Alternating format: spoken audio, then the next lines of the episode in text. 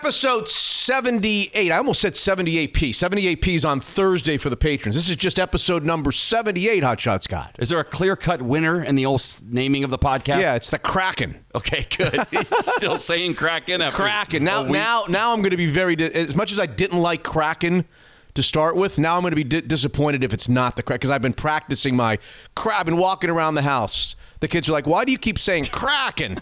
Because I just like the, the, what do you mean? Is there an official naming decision on the on the podcast? You know, like we name it yeah, after- It's Mitch Unfiltered. Oh, oh, is that what it's called now? Yeah, yeah. What are you asking? Because I have a number 78 in mind, and I'm wondering if you've Oh. gone through and looked and said, oh, it's definitely this person. Oh no, no, no! I never do that. I mean, I, I guess I kind of do it, but Yeah. you've never really come to the forefront and said, "I have a '78. I want this." If you want, I don't know if you- I want it. If I you just- want this, we're going to do this for you. I just want to know. consider it done. If you can do better, you might. I, I hope this person wears 78. I should have probably looked it up before we started the show. I that think would be a good did. idea. Episode 78 is about to begin. Subscribe, rate, and review. Subscribe, rate, and review. Available on Apple Podcasts and other prominent platforms like Spotify. I, I was actually reading some of the comments, and I. I pulled a funny one off. Would you like to hear it? oh, jeez. Your instinct is bad- right. Are you are you are you gonna are you gonna pan me now? Well, it was funny because I swear, like 99. We used to get five five stars from everyone. Yeah. And now I don't know if that's the case anymore since you you've arrived. Well, that's- I was going to tell you most of them were great. Like Yeah. 99% Yeah. of them were very nice. Yeah. This one kind of made me laugh. Are you ready? Why why is this not a surprise that Scott Soden would read thousands, literally thousands of nice reviews of the Mitch Unfiltered podcast, of which you are a prominent member. That's right. You're on the staff. You're you're an employee of Mitch Unfiltered, and yet you have searched out the one or the two that wouldn't be so happy. It's just one, but it made me laugh because then, then they, they sort of showed their cards at Go the end. ahead. Go ahead. This is a pretty impressive sentence. Okay. Mitch has cocky tendencies. Oh, no. That undermine otherwise almost believable attempt at contrition. That's quite the sentence, isn't it? But then listen to this. Uh, wish Mitch would uh, overcome his bias and give the Sounders some love. So there you go. They just So showed you're their cards. suggesting that it's just a a, a sensey. I've always said soccer fans, Yeah. the most sensitive group of sports fans in the world. Soccer fans. Yep, there you for go. whatever reason. Do you not agree with that? Have we talked about that? Yeah, Or oh, did I talk to you? Did I talk to Jay Ham, your predecessor, when I had all five star ratings? um, did I talk to him about that? No, no, we talked about it. Oh yeah, yeah, yeah. They're very soccer sensitive. fans that, that that run across somebody who doesn't love soccer and maybe not embrace it on the program. I I, I talk a little bit about. Like I'm going to do NHL on this episode 78. I'm not an any. I'm not a hockey guy. I grew up. Look, I grew up like I, I would think many others. I don't know how you did. I grew up baseball, basketball, football. That's me. Tennis, golf. Baseball, basketball, football, tennis, golf. That's it. Mm-hmm. I didn't know anybody. None of my friends played soccer. I'm, I, I kid you not. I Not don't even as a kid? I, no, we didn't play soccer like hmm. in the street. There was no. I don't remember any organizations. I don't remember any buddies that said to me, "I can't hang out today because I got to go to my soccer game." Oh, wow. We all played in the same baseball league. We all played in the same football, basketball league. We all. A lot of us played golf. Maybe some of us didn't. Tennis, whatever. I, I, I can honestly, as I sit here looking at you, can say, I don't recall any friend of mine playing soccer. Any, not one That's- friend of mine. Now, maybe in high school, once the high school soccer team, I'm talking about, you know, 9, 10, 11, Oh, yeah. 12, 13 year olds when you're hanging out with guys and you're at their houses. I didn't know anybody who played soccer. I played four years of soccer. Okay. From second to fifth until my grandma said I was too fat for soccer. And I had to move it along to football. So- she wasn't gran- wrong, by the way. What a grandma. yeah, my dad's mom. Oh, what the hell are you playing soccer for? You're too fat for soccer. Oh, stop that, Grandma. Yeah. She really said that. yeah, she wasn't wrong, by the way. I mean, I was a. Yeah, big but kid. grandmas don't typically say that to their grandsons. This one did. Get her on the. Is she still alive? oh, alive? I wish she would be great. She was oh. about Give her a 85 mic- pounds. Give her a microphone. Big mouth. Oh, she would j- smoke those brown cigarettes and always had a cocktail and would just light into whoever. Oh. Put her on the mic. I know. mic. I wish she was For around. God's sakes. May Yeah. she rest in peace. Our second show this week will be released on Thursday. We'll call it 78P. Uh, YP. By the way, ask me who invented the whole 78P, why we call the patron episodes, the second episode of the show, uh, uh, each week, a P episode. Uh, sorry, maybe because patron starts with P. Is it something a Yeah, little that's more? that's why. But Jason Hamilton is the one who came up with the idea. I was just going to keep going. Like I would have called it 79, 80, Oh, I see 81, what you're saying. But he said, no, no, no, no, no, no, no. Let's call it 78p. That was a Jason Hamilton thing. So if you don't like that, and the whole the whole idea of charging people five dollars a month, that was a That was a S- Steve Dion thing. So if you don't, Look at you letting yourself off the hook. no, it's not true. Five dollars a month gives you access to all of these second full shows. Go to MitchUnfiltered.com and become a patron. On episode seventy-eight, we have four guests. Not including you and me in our fakakta segments, where we discuss all the insane things about sports. But Jason La Canfora will be back on the uh, on the great. show. Jason La Canfora has done very few, if any, regular Monday shows. He was always on the P shows because we could never arrange him right, on yeah. Sunday nights during the football season. He's a little otherwise occupied Yeah. on Sunday nights. So we never could have him on the regular Monday shows. So this will be the first time the non-patrons who only listen to Monday shows for a long time will hear from Jason La Canfora. He's going to tell you what the most the, the single he did a column the single most pressing need of every one of the 32 NFL teams. Oh, interesting. So I'm going to ask him to tell us the other 31 and just ignore the Seahawks. Good. I think you should. and by the way, only one, only one pressing And need. and one pressing Oh, need for God. each team, and he disagrees, by the way, with the masses on Jadeveon Clowney. You'll listen to that. Good. He doesn't think that Jadeveon Clowney's going to get what everybody else thinks he's going to get. I happen to think Jason La Canfora is wrong Mm-hmm. on that, but we'll have to wait and see. And then this is the craziest year offseason in the history of the NFL when it comes to quarterbacks. Did you know that the following names are free agents? Brady, Brees, Prescott, Tannehill, Rivers, Winston, Dalton, Mariota, Bridgewater, Brissett.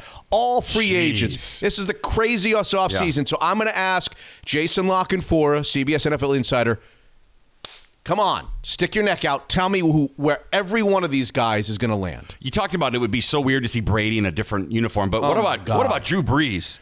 Well, that I don't would be think you- weird too. Well, I don't think you have to anything to worry. Either he's going to be in a coat and tie in a broadcast booth, that would be the different uniform, or he's going to stay with the Saints. Okay, there's no going anywhere I don't think a- I don't think there's deal. any chance that Drew Brees is going anywhere else. Brady, on the other hand, in a Charger, weird. Yeah, in the lightning, in the powder blue Charger. Wow. Not sure the don't know. Chargers would want to go that route though. How about in an Oakland Raider, black and silver? The Vegas are they going to be the, the Vegas Raiders? Yeah. Tom Brady hanging out on the strip, playing cards. He just lets his life go to, to, to all hell. He's spiraling into gambling addiction and Completely, you see you see him in the alleys, Right. you know, with shady characters. Yeah, yeah.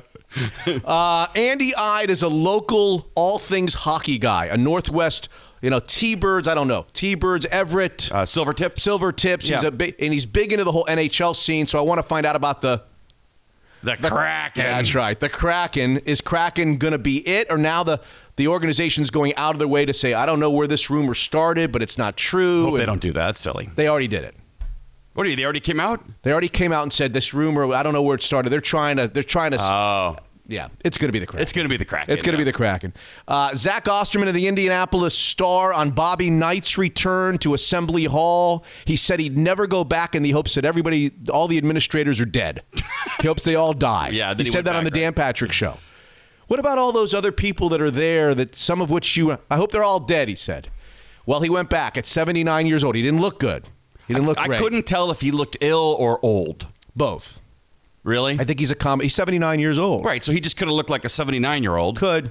But when I saw that, I had some. I, I know you're a big sad. college basketball guy. I I'm a huge. We'll talk about. We, we can talk about that if you want outside of the segment. I think Zach Osterman. You're going to love Zach Osterman. I think he does a great job Great. in kind of uh, not only not only telling the tale of what it was like in that arena when he finally came back after 20 years, but just the whole.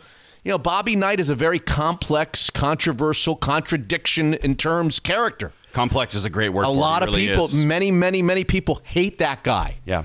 for what he stands for and some of the things he's done and said and he's shown no contrition along the way and he's just he's been a bully all of his life and now others would say oh yeah it's not great he's not great but but he's old school you know he's he comes from a different generation as the rest of us it was different back then he grew up so uh, not to excuse him but maybe just to understand who he is i, I don't know I always tend to go down that road of he's just a big jerk, really. Yeah. But then I see all these his former players love him. former players love him Right. So how big of a jerk can he really be? Right. I mean, Isiah Thomas was there Well, there's And, you know there's a lot of people who are jerks to certain people and not jerks to other people. I don't know.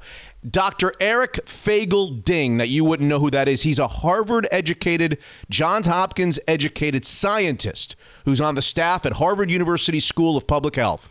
is going to be on episode 78 as I wander away every once in a while now that we're out of football season. Yeah. I want to wander away from sports just to get into something that everybody's talking about. And but from what I can tell, in fact, if you go out into our kitchen right now, people are wearing surgical masks. I mean, it's gas masks in here. Right. No one wants to get the corona. I I haven't seen my my 14 year old's face in about six weeks since he learned of the coronavirus. Yeah. He's covering himself up. We're all we're all deathly scared here in in the uh, in the house about the coronavirus. So we'll find out what's the truth behind the new coronavirus from Dr. Eric Feigl-Ding on episode 78. I wore a hazmat suit to my daughter's game just in case, just in case, you know, somebody might have gone to China for work. By the way, we're going to start with your daughter's game in a text that I received from one hot shots guy. That's the way we're going to start episode 70. I'm ready. All right. Episode 78 brought to you by the Kirkland office of Guild Mortgage. Please give Jordan Flowers' team a call at 425 250 3150 because a refinance might make sense for you and your family. For the last six or eight months, people all over the country have been reducing their monthly payments. That could be you pulling thousands and thousands of dollars out of their loan, renovations, whatever they want. The Kirkland office of Guild Mortgage. Evergreen Gavekal, a premier wealth manager in the Northwest with offices along the West Coast. Not only the originator of Evervestment, a new program that caters to those of us that don't have the wealth of many of Evergreen's clients, but we still want to grow our money, right? They're one of the biggest reasons that Mitch Unfiltered continues week after week with episode 78. Now, check them out, Evervestment, E V E R V E S T M E N T dot com. And Zeke's Pizza, more sports pizza and craft beer, a true Northwest original. My family and I love Zeke's Pizza. We'll be doing our March Madness pool, the Levy March Madness pool. We call it the Dash for the Cash in March at the Bellevue location. 17 great spots from Lynnwood to Tacoma, and now right to your door, too. Download the Zeke's Pizza app. Zeke's Pizza, homegrown in the Northwest, and Daniel's Broiler. Don't forget a bottle of Veuve Clicquot champagne for just $40 at the Leschi location to celebrate Daniel's 40th birthday here in the month of February. Regularly 145 this month, just $40 with the order of one entree. Four great locations, although the deal's only available at Leschi, South Lake Union, Bellevue, and the spectacular new Daniel's in the downtown Seattle Hyatt Regency. Daniel's Broiler, world class steakhouses. Here we go. Episode 78 starts right now. Unfiltered. There is video of Patrick Mahomes on a float going down the avenue with the barricades up, and there's like four people standing off to the side. Unfiltered. When Max says, or when Brett says to me, I want to watch something on YouTube, it's going to be something that I don't understand. It's video game related. It's right over my head, or sci-fi, or Star Wars, or something. And, and and it's the worst. The worst sales job ever is, Dad, I want you to watch this video. Mitch is unfiltered.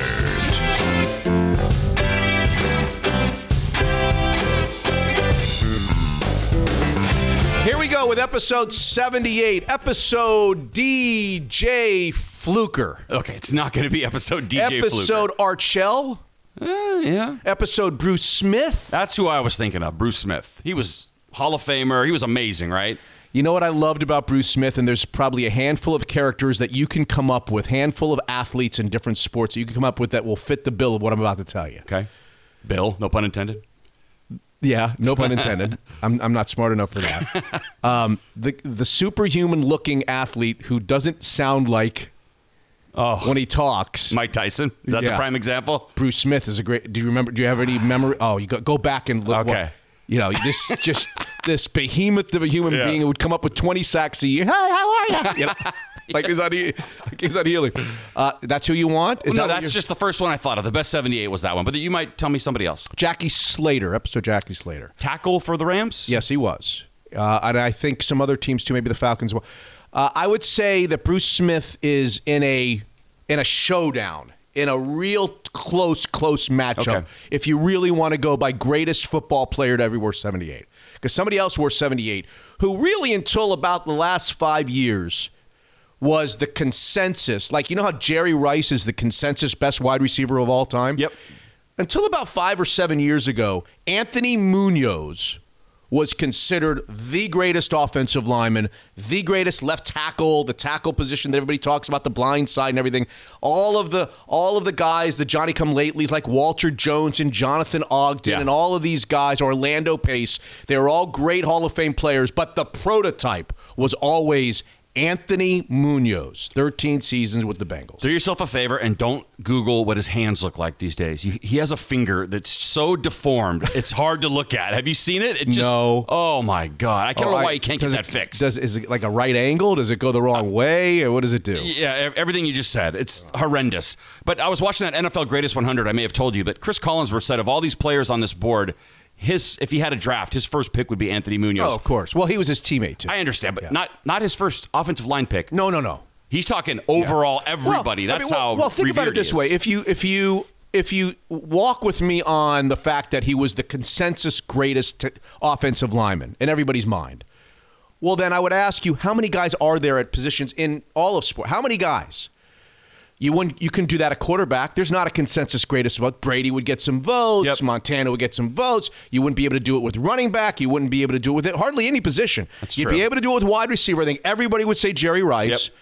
And until at least recently, and maybe still, everybody would say. so that speaks that speaks as loud as you. want. I mean, Yeah. there's very few people in sports history that kind of stand alone, and 100 out of 100 people would say that's the standard right there. And he's he may be one of those guys. He played shortstop, I think, in college too. Shockingly, No. he played baseball at USC. He's like this Oh, I phenomenal didn't know. I athlete. didn't, I didn't know. How, you know a lot about Anthony Munoz. Did Well, you know I- that I that's where I was going with that? I- and you still want a Bruce Smith over Anthony? I- Hey, you- you- I forgot about Anthony Munoz. He, he talks slower than I do. Yeah, you wouldn't say it to Bruce Smith though to his face, would you? He's a big boy. Virginia Tech. Uh, is it Virginia Tech? Yeah, I yeah, I think that's right. Yeah, yeah. Yeah, you think he was a Hokie. All right, I, I got all these things that I want to talk to you about. It's it's a number of different things, and then we'll get to the four interviews, and we'll come back and do our other stuff segment, athletes of the week, and naming Some the Super Bowl hangover stuff still. What's the story, Dory? What's the story? Are you guys in? Tr- is your ten year old It's insane. your ten year old daughter's basketball team? I, I want to start you off by telling you that telling people that I got this text that there has been a a formal investigation there's been two actually, open. from what I've heard. two have two, been yeah. open to get because your your your ten year old daughter's team is too good. They're winning by two minutes. They're winning seventy eight to two and turning off of turning off uh, scoreboards, which gets you mad. You That's don't want right. the scoreboards res- what's the story? Yeah, so I heard that they they're investigated for bringing a bunch of kids in who don't live in the Issaquah area where my daughter plays. That's what that's what other other teams think. He went out Oh, and you're not supposed to do that. He it's thinks- so- supposed to be just area That's right. Where you would go to the high school, right? So Now, yes. Issaquah High, So there are some exceptions. Like my daughter lives in Snoqualmie, but goes to an Issaquah school, so she wants to play with her friends, and she gets a waiver for that. Oh. So there are some exceptions. Ooh. The coach's daughter Sounds like an lives, end around.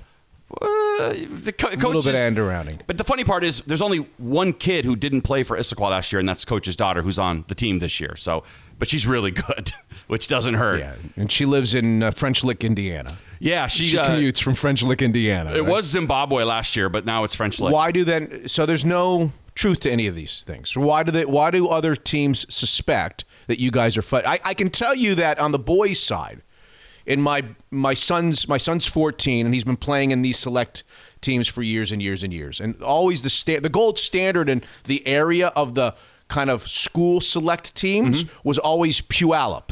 Oh, really? Interesting. Yeah, and Puyallup has been essentially tossed for that very reason. They are now no longer in the league Because they were doing that.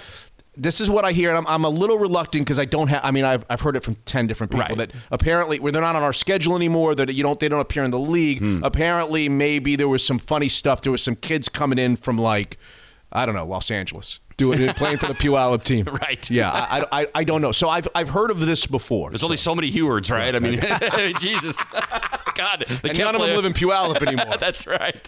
even though they, they, they shop at the one Puyallup car dealership. So I, I think the fishy thing is that my daughter's team in fourth grade went like 500. Like they were just a 500 team. and then they got great. great Like, overnight. they happened to lose on Sunday. First loss since November 3rd, 2019. Like they went like three months or so without losing. They're, they're very good, and they just blow people out. And they lost to the arch rival who was who's allegedly investigating Oh them. So now they don't have to investigate. You're, you, you can beat us. Did you guys take a dive just to get them off your back, or what happened? well, we've already beaten them three times this year. Oh, I so knew you'd bring that up. this is the fourth. It's like, you know, so what's the truth? You're not going to sit here and tell me that you guys got ten year old girls on this team that don't live in the area. of course not. Absolutely silly. The only, like I said, the only player who's new to the team is coach's daughter. Yeah. that's the only And one. She averages. and he lives in the Issaquah area. 20 a game. That's right. Yeah, she's really good. but you know, they these this, these girls played together all year in AAU. They stuck together. They've played a lot of basketball. They've worked hard, and they added coach's daughter to that mix. And yeah, they're they're better than everyone. I don't know. It's like diminishes and there's their no hard chance work. that this girl who's the coach's daughter is not like really LeBron's daughter. well, she might be. she's pretty good. I mean, she had three dunks. No, I'm just kidding. She's fifth grade. Did you watch any of the XFL Oh. Seattle Dragons? Is it on your list to talk about? I saw no XFL football. I gave it the cold shoulder. on purpose? Nah, not on purpose. Wasn't really interested running around to, you know, you know what I do every weekend. I run around to to 14 year olds basketball games so that I can watch my son not play.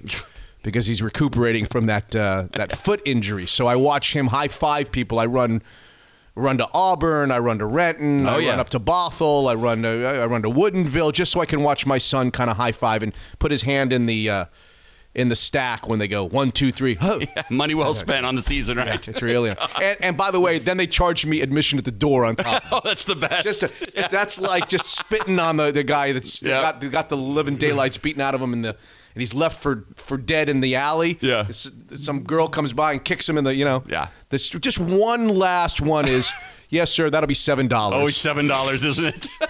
you take cash or I mean, you take cards? I'm no. Check? No. How about a senior citizen discount? Yeah, something. I'm a senior citizen whose son's not really playing. He's kind of playing, but not. Okay, so what? Uh, what happened with the Dragons? well, the, uh, the well, the Dragons lost. I know that. Jim Zorn was mic'd up. yeah. I mean, he Is he on? Is he on thin ice now? Is this? yeah. So they, they actually they lost to a Washington D.C. team. I forgot what it's called. And somebody tweeted out something funny. Jim Zorn, uh, uh, I can't something about helping D.C. teams lose or so. He's still taking crap for his Redskin days. Well, I told you that he didn't know the colors of the Redskins. Yeah. At his opening press conference when he was given millions and millions of dollars to coach him, he Yeah. didn't know burgundy and gold. He called him like maroon and mustard yellow or something Those, press conference. those McDonald's colors are nice. He, he was mic'd up at one point. He's the, by the way, perfect guy to mic up because he's never said anything more profane than "darn it." Yeah. I mean, he's like just Yeah. kind of a, Yeah, he is. you know, And he's a different thinker because he's a left-hander. he's different. He's yes. different. Yeah, Yeah. I did enjoy though on the the lower third graphic they have the spread up there. That's kind of cool, huh? They have the spread and they have the over under. Yeah. So they're like embracing gambling. Of course they are. They're trying to do things differently. right? Is Vince McMahon still the force behind this, or is he gone? I Is wasn't gone? sure, but he is he alive? He's alive, right? Of course he's alive. Have you seen he's huge and I- buff and no, I don't know. No, but he tweeted out like the I XFL is back. So I think he's still involved. Is this thing going to last? What's the over under? The AA, what was it? The American Alliance for Football, whatever it was that Rick Neuheisel was the coach in. Oh yeah. That folded. they- stopped. They stopped sending paychecks Right. out. Right in the middle of the year, it was over. I think this might have a little more. Five that. million dollars. He put five hundred million dollars in, or he got financing of five hundred. It started with five hundred million dollars. So what do you think? Is anybody was anybody at the stadium? Were they empty? Was the stadium empty on TV, or didn't you notice? Well, I can tell you that the uh, the through the first two games, the average attendance was seventeen thousand four hundred eighty nine, and somebody on Twitter said the Pirates' home attendance was about eighteen thousand. So these guys are getting as much as was it good as football? Did you enjoy it? yeah. I mean, it's it's football. I mean, a lot of these they're all D one guys. You know, they can all. It's, it's like a it's like a college all star game kind of, unless you're not good enough to make it into the NFL. But you know, the starting quarterbacks from Georgia, and Yeah. you know, it's. It's good football. It's yeah, it's good. I, I think the thing they're they're doing is it's it doesn't have that hokey feel that the first XFL had.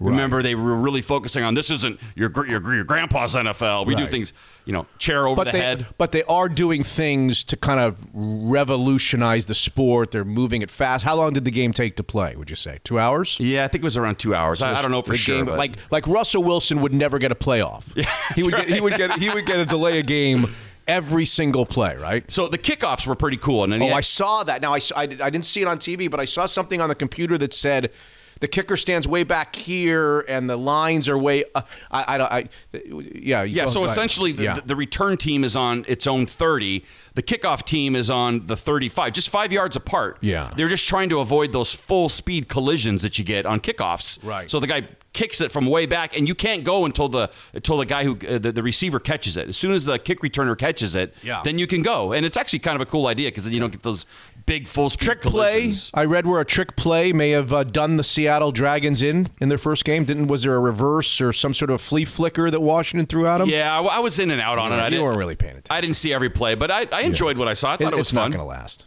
You don't think so? No, I saw- none of them last. Well, it was. None of them last. I know this. You're right. None of them last, but they're not trying I'd to go say- up against the NFL, which they have going for them. First of all, right? Well, there's been a lot of fledgling leagues that All didn't want to go. The AAFL or whatever, American Alliance of Football, whatever that was, that didn't go up against the NFL. Yeah, this just felt a little more big time. last. I mean, during the during the um, the, the replay analysis, there's a camera in there, and you listen to what they're saying while they're discussing it. It would be a huge shocker. I did speak to my friend. I don't know if the, that I've introduced you to him. I spoke to Mr. XFL postseason.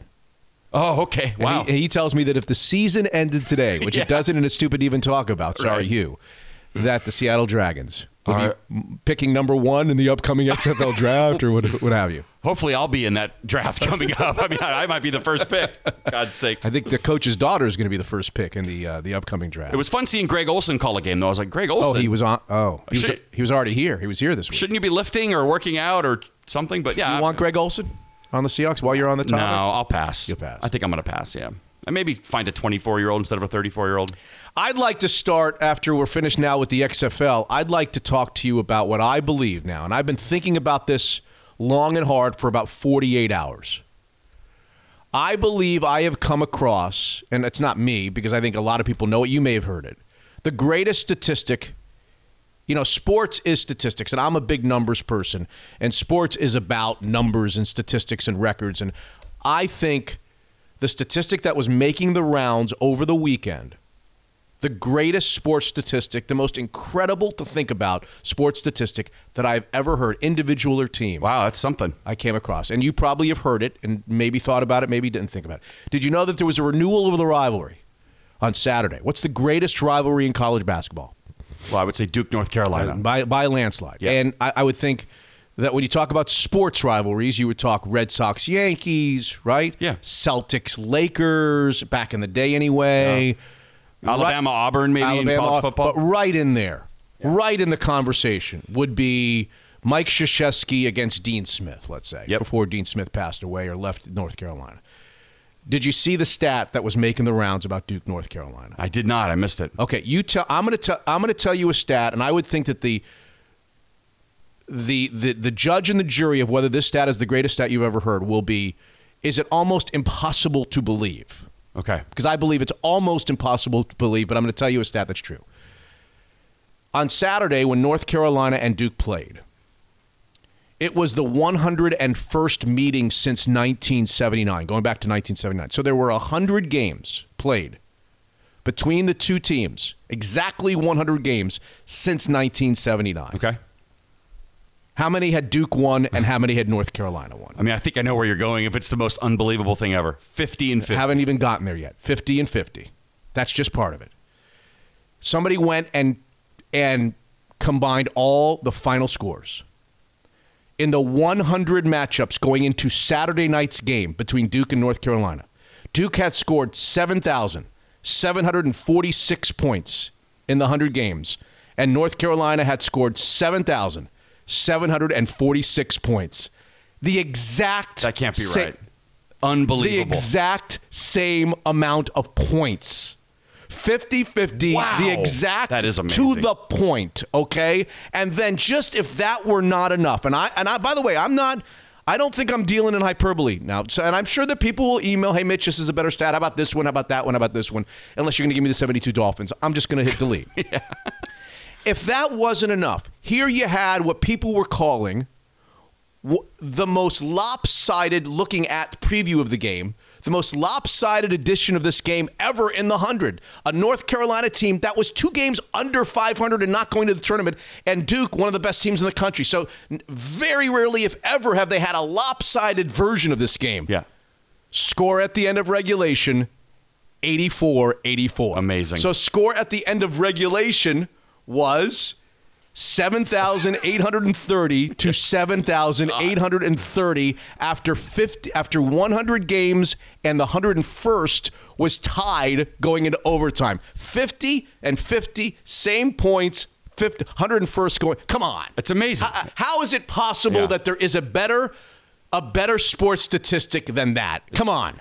I just think of the person who did this on their own. Like I'm going to add because if I would have done it, I would have gone. Oh, Duke scored a thousand more points. There you go. It would have been a complete waste of time. You imagine the person who did it. Like, are you have to? be- You got to be kidding me. You had to do it like three more times. Right. You wouldn't sure believe it's right. Yeah. That's crazy. And then it was a last second shot, right? To, and then it was a win. lot. So as of as of the way we sit it now, they're going to play again in a couple weeks. But as a, uh, and if you're a betting man, maybe you would pick North Carolina win by two because that'll be the 102nd, and that would tie it up again. right now, Duke has won 51, North Carolina 50, and Duke has scored two more points in those 101 games. I don't know how that's possible. Absolutely amazing. Greatest stat in the history of of college and professional sports. It really is. That's amazing. You have you have one last one before we do our uh, our uh, our interviews, or do you want me to? Uh, you want to talk about Bobby Knight? You were asking me before we started the recording. You were actually sitting around when I did the interview with Zach Osterman of the Indianapolis Star. I don't know if you could hear it through your headsets a little, Little bit, bit. about what he was saying about Yeah. being there. Did you want to talk a little bit about yeah, that, I Bobby mean, Knight? because when I saw the story, I know you're a huge college basketball fan. I would love to know what you think about it. He is a polarizing, complicated He is- he is- figure, but now- now he I- seemed to be well received there. So I would say, well, come on, you're old. You're talking like you don't remember Bobby Knight. You remember Bobby Knight. I do, yes. I would say, and again, I'm not dealing in hyperbole. I would say that if you said to me, Mitch, really think about this. Give me the five or ten most intriguing sports figures of your sports fan lifetime. So let's say my I'm 52 years old. I was born in 1967. So what do you want to start at? Eight? Is that about Yeah, it? Yeah. a- uh, good for all of us. Ten? Yeah, eight, nine, ten. Okay, so we start at 10. I, that's 1977, right? So that's 42 years. If you said to me, Mitch, I want you for the patron show on Thursday when we do a, do this all over again for patrons, I want you to write down the five people, male or female, athletes or coaches or any owners or whatever that you are that you would sit down and read about before anybody else who would real who really really intrigued you for whatever reason. Not that you were necessarily a fan, Right. Because you know that would be Dan Marino and And you Dan know, Marino, Dale Murphy, Larry Don Csonka. Shulin, Larry Csonka, Nick Buoniconti. Oh, yeah. Rest in uh, peace. Norm, Norm Evans, and uh, we can go through the whole Bob Mark Greasy Duper, Mark. Clayton. No, yeah. Uh, AJ Duhe. I'm not sure I would come up with a guy that I'm more fascinated by Hmm. in a good way and a negative way than Bobby Knight. People are saying, well, you're just saying that because, but you really believe that? Do I really believe that? Yeah, I mean, I, you- am. I, you I, I have think of anybody always else? been fascinated by Bobby Knight because I, I suppose that basketball is kind of a slight lean towards my favorite sport. I Yeah. mean, I've always been a basketball guy. I mean, I love golf, football, baseball. I love baseball. Maybe it's not the case, but you'll hear the guy say in our in this segment, the guy who covers him, he's young and he's not even from Indianapolis. He covers him. There, there, there, there is a there is a debate to be made. You maybe you heard it earlier to be made to be that he's one of the greatest all time coaches in any sport in the history of sports, college or pro. I mean, just an absolute. There, there's just it's undeniable what this guy was. Yeah. A savant on on the basketball court, and yet all of this other stuff. And you and I would tell you that if if if all this other stuff didn't exist, he wouldn't be in my top five. You know, the choking of the player, the the the, the physical altercations, the bigoted comments, Yeah, the whip thing. Was the with the a whip? bull whip thing, Yeah, the the- throwing a plan at a secretary. I mean, he did some things and said chair. some things, just nastiness. Yeah. I mean, just and and look, I'm I'm real careful at this stage of my life to judge somebody on their worst moment. Bobby Knight had 15 worst moments. Right. I mean, just terrible, terrible Yeah. things that he said and did. And what I didn't say to the, I, I hope everybody listened to the interview. What I didn't say to to that person, uh, Osterman, who I interviewed about about what it was like to have him back on Saturday, was that you know it feels to me like just from being in my life in my shoes the last couple of years that you know the the nation and the sports nation and just Americans and, and people have a propensity to forgive. Don't you think? Ultimately, to give second chances and to you know to soften on people. Yeah. I, I guess I would say I guess I would say it this way. I, I gather that people are a forgiving group for the most part. I'm sure there are other people that are not. And especially towards somebody who's aging who might show contrition, who might demonstrate a human layer uh, that's willing to admit flaws and the error of our ways. Uh, and yet, Bobby Knight, even to this moment, I don't ever remember ever hearing himself say, God, I was an idiot when I did that. God, I wish I hadn't done that. No, Boy, no. I'm sorry. I he's 79 years old and he did all of these things and said all these things and was nasty and mean spirited and did things. And I'm telling you, it feels like the guy that I watched on Saturday walk out and hardly be able to walk out to half court. He he looks like a guy who still thinks everything he's ever done was the right thing and it would, he has no regrets on anything. And that's where it becomes really difficult to put your arms around this old man. Yeah. Because most people, at some point in their life, have a softness about them. They look in the mirror and they say, God, I effed up. I was a different guy I, back screw- then. I screwed Yeah. up, man. God, I wish I could have done that over. I wish I hadn't done that. Or I wish I hadn't said that. And you've never once heard that from him, right? Correct. I mean, didn't you you talking about the Dan Patrick interview? What did he say about the the people at, in Indiana? I mean, that, yeah. He says, "What about the administrators? I hope they're all dead." that wasn't that long ago, right? And I then mean, and then and then Patrick said something. Yeah, a few years ago, Patrick said something like, "Well, a lot of them are. There's only a few left. Well, I hope they die too." yeah, there you go. That's all you have to know, I But guess. but no, but there's more to that. There's the choking of the player. There's the throwing of the chair. Yep. There's the comments about uh, immigrant. I mean, I, I I mean, you can go on and on. You got to look at the, the there's a there's a litany I'm sure. of of things that he did that was you know far worse than disliking his former bosses. I mean, a lot of us disliked our former bosses, right? Fair enough, but he wasn't showing contrition. Was the point I was making? Right. Like, he just never once said. I would have loved to have seen. I think the world, a college basketball world, sports world, would have loved to hear him once say on any of these things. God, that whole Neil Reed thing when I grabbed the guy by the neck. Or, oh God, what I did in the quad when I ran into that fan who gave me a. Oh, that's Yeah. just awful. Why did I do? That's all we want. I, I, I, maybe I'm maybe I'm naive. Maybe I'm. This is wishful thinking. I think we as a society especially when it's an older guy, 79 years old. We're willing to forgive and forget a lot if you just come out and tell us, "Hey, you wish that it hadn't happened." Give us a reason Yeah. to to give you a second chance or to, to, to put our arms around you. He just hasn't done it. We've talked a lot about Kobe lately, and you know, there's a guy who hasn't been perfect in And his I life. think we're going to talk about that. Didn't you have that on your list of talking about? Isn't it? Is there something with Gayle? Gayle King, Yeah. Oprah's buddy. I want to discuss that in the last segment. Yeah, the- but there's the a guy segment. who said, "I'm sorry. I wish I could go back." You know, he was contrite, and we've all sort of wrapped our arms around him and said, "Yeah, we understand, right?" Yeah. that's what you're talking about. Kobe, Kobe was that that guy where Bobby Knight just doesn't have no, it in him. No, I don't know about. You'll have to remind me about that because I don't remember any, uh, Kobe ever saying that. I'm sure. Yeah, he did. He did. He came out and apologized. I wish that night. but he never. But he. But he had never admitted wrongdoing. correct. Never Which admitted is wrongdoing. Well, that's so he didn't. He didn't go. He didn't say, "Hey, I messed up." It was- He just said, "I wish that night never happened" or something. essentially that and um, i apologize for putting this woman through this and you know it was at least he had some some contrition Well, let's talk about that in our last segment. i'm ready Okay. Uh, amongst other things, uh, we've got athletes of the week. We've got anti-athletes of the week. Did you see the? Did you see the uh, cheerleading squads in St. Louis? awesome amazing and i I, had- I mean that looked like a movie right that was like out of a movie Oh, like Stomp or something? yeah like bring it on or one of Bring It those On, movies yeah, yeah, the and then i saw the little baby you tweeted out too another great athlete of the week Well, Uh, don't- all right all right i won't don't- spoil it Don't blow my thunder. That's And I- my athlete of the week right there. You're talking about. and i have some rush limbaugh update i said something wrong about him and i want to make sure I, I clear it up Okay. Hotshot, the great fight trainer Angelo Dundee once yelled at Sugar Ray Leonard in his match against Marvin Hagler, You're blowing it, son. You're blowing it. Well, all of you that refused to call Jordan Flowers of the Kirkland office at Guild Mortgage to find out if a refinance makes sense for you and your family, you're blowing it, son. You're blowing it. Guess who didn't? Steve Dion, the executive producer of Mitch Unfiltered. Yeah, I gave uh, Jordan a buzz in uh, late July. Um, was interested to get a uh, quote on a refi. Um, just the way the market has been with with interest rates dropping as they have, kind of tailored a, a mortgage around my preferences. One of the main parts that was appealing was the fact that he was able to cut out my mortgage insurance.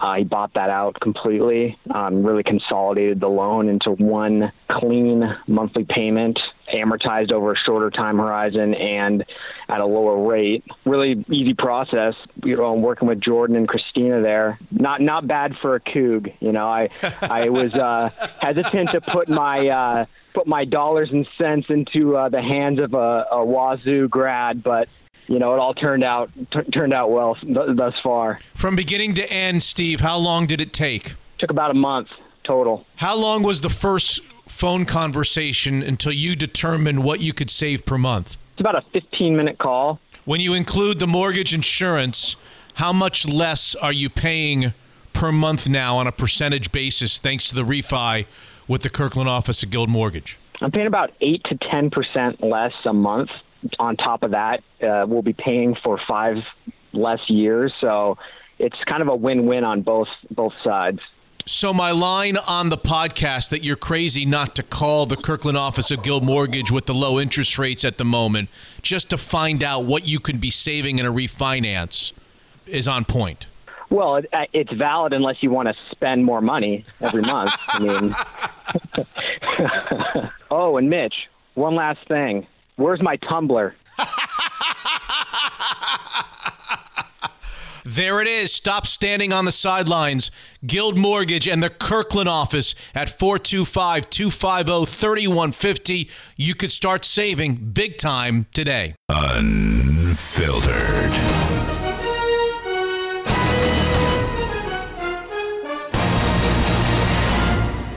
I lean to the Chiefs just because of the quarterback discrepancy. And as great as the San Francisco defense is, I mean, the Chiefs are scoring 24 to 34 points. Like they just, depending on turnovers, they just are. Like you could have a great day, and, and you're keeping them to 24.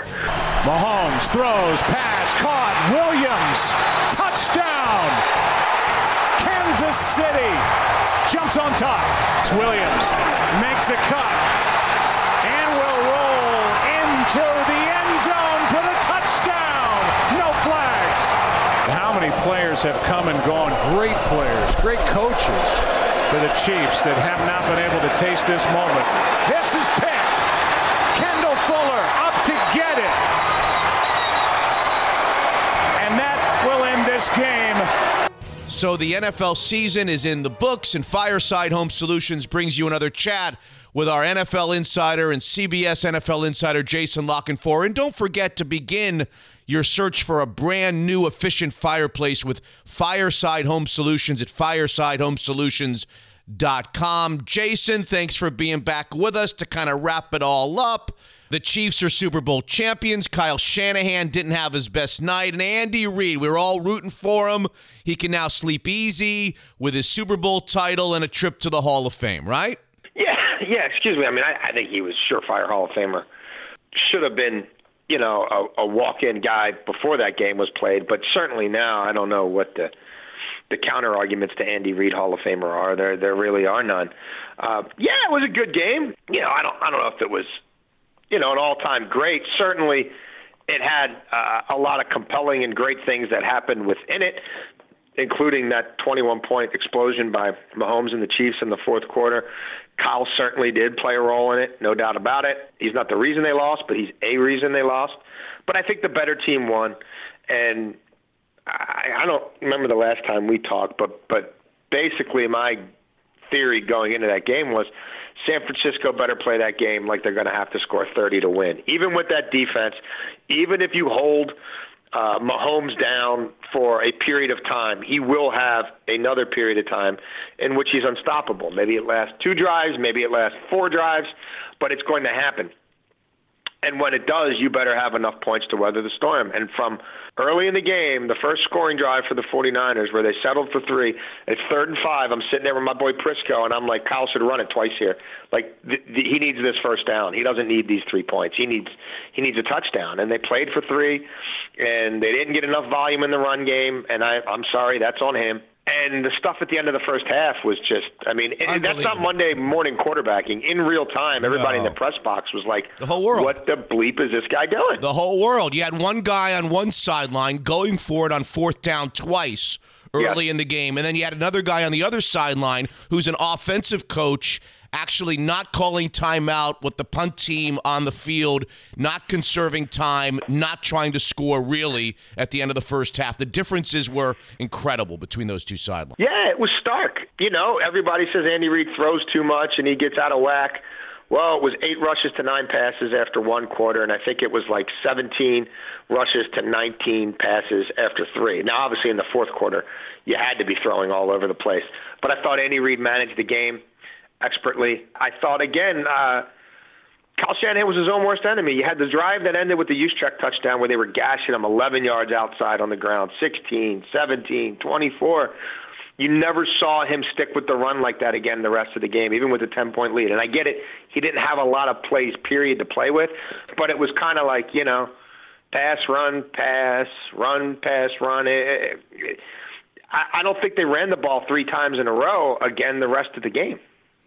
You did a column called "The First Order of Business for Every Team," and I'll I'll read to our listeners what you wrote at CBSSports.com about our Seahawks. May Pete Carroll and Brian Schottenheimer take a blood vow to let Russell Wilson cook in 2020. Make a solemn promise to get out of his way and to run the offense through his arm and legs. You'll thank me later. That's uh, that's Jason La Canfora. Imagine if Schotty called the game the way Andy Reid calls the game in Kansas City. it's a totally different football team. I mean, you're talking about a completely different dynamic, completely different ethos. Yeah, wouldn't it be? wouldn't it be nice? You know, look, I, I don't know how much Leopards changed their spots, and I throw a lot of darts at Schottenheimer, but let's be real. I, I think he's he's in many ways doing what he knows the head coach wants him to do. You know, Pete's like a lot of defensive coaches. He's fairly conservative when it comes to game flow and game management, and fairly set in his ways and there's a certain way of doing things that has served him incredibly well in college and the pro level. But boy, he's such a good quarterback, and and I just feel like there's so much more they could do with him. You think that Jadeveon Clowney's going to get a huge contract somewhere? Huge? Huge, like not going to make twenty million dollars a year. You don't know, think? he doesn't rush the passer enough. I don't think. I don't think he rushes the passer enough to be getting twenty a year. Mid-teens to high teens. I mean, the real key. I mean, what what really will it be? Is it really a two-year deal? You know what I mean? Or is it really a three-year deal that bleeds into year four? The structure, I, I think, will tell the story. And given you know the injuries and and going back to college, I, I'm just not. I don't. I don't know, man. I don't think this is Von Miller. You know what I mean? Resetting the market when he gets his extension from the Broncos. I don't think this is Khalil Mack resetting the market as part of a trade to the Bears. The open market can can do crazy things. I I will certainly allow for that. It only takes one team. I will certainly allow for that. But I, I don't know that, that this is going to be a game changing contract. May, maybe I'm naive. Well, game changing and less than 20 million are two different things. I would just say to you that the sack numbers are a little deceiving as somebody who watched him every play. He did get he did get a lot of heat. He did get more heat on the quarterback than anybody on that Seahawks defense, even though the sack numbers are down. He obviously plays the run better than anybody at his position. I I would expect at this stage of his career that he would get 20 or more million a year. Maybe you're right. I kind of I kind of hope you're right because that would I, I guess increase the chances that the Seahawks could retain him, right? Yeah, a- absolutely. I mean, some of it will depend on how much how some of these other situations play out. Who hits the market, who doesn't, um, who gets tagged, who doesn't. It, there's never much pass rush to go around. We know that much. So, and and again, it only takes one team. Maybe, maybe somebody's willing to give him. I don't know. Seventy-five million for three with two years guaranteed. Uh, Maybe maybe he crushes it. I'm not positive. You did an interesting uh, piece at CBSSports.com on the Derrick Henry monster year and how Tennessee would be making a huge mistake by falling into the, the David Johnson slash Todd Gurley trap of shelling out huge dollars. You just don't do that for a running back these days. Do you get the sense that they will follow your advice or not follow your advice? The fact that they could use a franchise and a transition tag, as long as we don't get a new CBA here in the next six weeks, would I think probably save them from themselves. I don't know why you wouldn't just go ahead and do that. and then see what comes of that. Does the are people knocking down your door for him, or people trying to put together offer sheets for him, or you know, can you rent him for another year? And then see where you're at. I love everything about him. It's not a knock on him in any way, shape, or form but I'm not I'm not locking in 50 million in guarantees with a running back, any running back in this day and age. That's just the reality, and especially one like him who has such a bruising style, who's so upright, who takes on and absorbs and and and really begs for so much contact. And who isn't? I mean, every once in a while he'll take a screen pass, you know what I mean, and rumble 80 yards. But he's not a guy who's going to consistently be really helping you win in the passing game. So I would I would say buyer beware. But again, that's more a statement on the, the, the nature of the game today than it is anything, you know, negative about Derrick Henry. He's a tremendous human being. I have great admiration and respect for how he plays the game, but I also don't want to I don't want to pay 15 million dollars a year for it. How are the Cardinals regretting the Johnson deal? Absolutely incredible, right? They got No, they got Kenyon Drake, who's who's beat him out for the job. They don't even Well, they don't have any need for David Johnson. No, but they're stuck with him. I mean, five five point one of that ten million was already fully guaranteed, and the rest, the other half was guaranteed for injury, and it's about to become guaranteed across the board. Like, who's taking that off their hands? I mean, Nobody. the Rams want to trade Todd Gurley. That's that's great. You know, I want to. You know, I want to trade my backyard for Fenway Park. Do you think that's a fair? I mean, you think I can do that? Yeah, I do. I think you yeah, got. you know what I mean. I want to trade the dilapidated ivy on the back of my fence for the the ivy at Wrigley Field. Let's let's let's broker that. I mean, it's great to want things. They're stuck with him. You just go around. Jerick McKinnon. You know, he's one of the five highest paid running backs in the league. He's never played a snap for the 49ers, you know? Yeah. Um, they got Mostert, guy who's been around a quarter of the league. Yeah. He keyed their running game in the playoffs. Yeah. Damien Williams, Yeah. undrafted guy. Yeah. Dolphins didn't need him. Yeah. He- to me, he was the MVP of the Super Bowl. He was. I mean, he was. Yeah. it, it, it, you know, it's it's all it's all there. I mean, just pay attention to the warning signs. I, I you know, if Derrick Henry wants to do a two-year deal, great, but that would be the extent of it for me. You still want Fenway Park in your backyard without Mookie? no, look, I don't know. Is that even a trade anymore? I don't, I know. don't know. I don't know what the hell's going on there. I don't know. The NFL headlines will assuredly be dominated this offseason by the quarterbacks, right? Yes, We've never seen we've never seen a year like this before. So I've got and I'm probably missing some guys. I've got on my list Brady, Brees, Dak, Tannehill, Rivers, Winston, Bridgewater. Am I missing anybody? Dalton, Dalton, uh, Mariota, Mary- Newton. Oh my God, I am missing people. My God. Yeah, uh, Derek Carr. Uh, yeah. All right, so Kobe Brissett potentially. Oh, yeah, my there's. Did you say Philip Rivers? Yeah, I did. I said Philip Rivers. I Okay. didn't miss him. So you don't have a million minutes left. So why don't I just go? Give me a brief thought, an early handicapping thought on each guy. I'll say the name. You Okay. give you give me two sentences or whatever you want quickly on each guy. A, a quick. Let's start with Tom Brady. Go ahead. The Patriots better treat him like any other team would be treating him, which is a once in a lifetime chance to get an audience with the goat. Don't rely on past relationships. Don't don't uh, think there's going to be hometown discounts. Roll out the red carpet for him in the same way that the Chargers would, or the Raiders would, or whoever else wants to get into it would. Don't do it half-assed. And and at the end of the day, maybe roads lead back to uh, Foxborough, but they're going to take a few twists and turns first.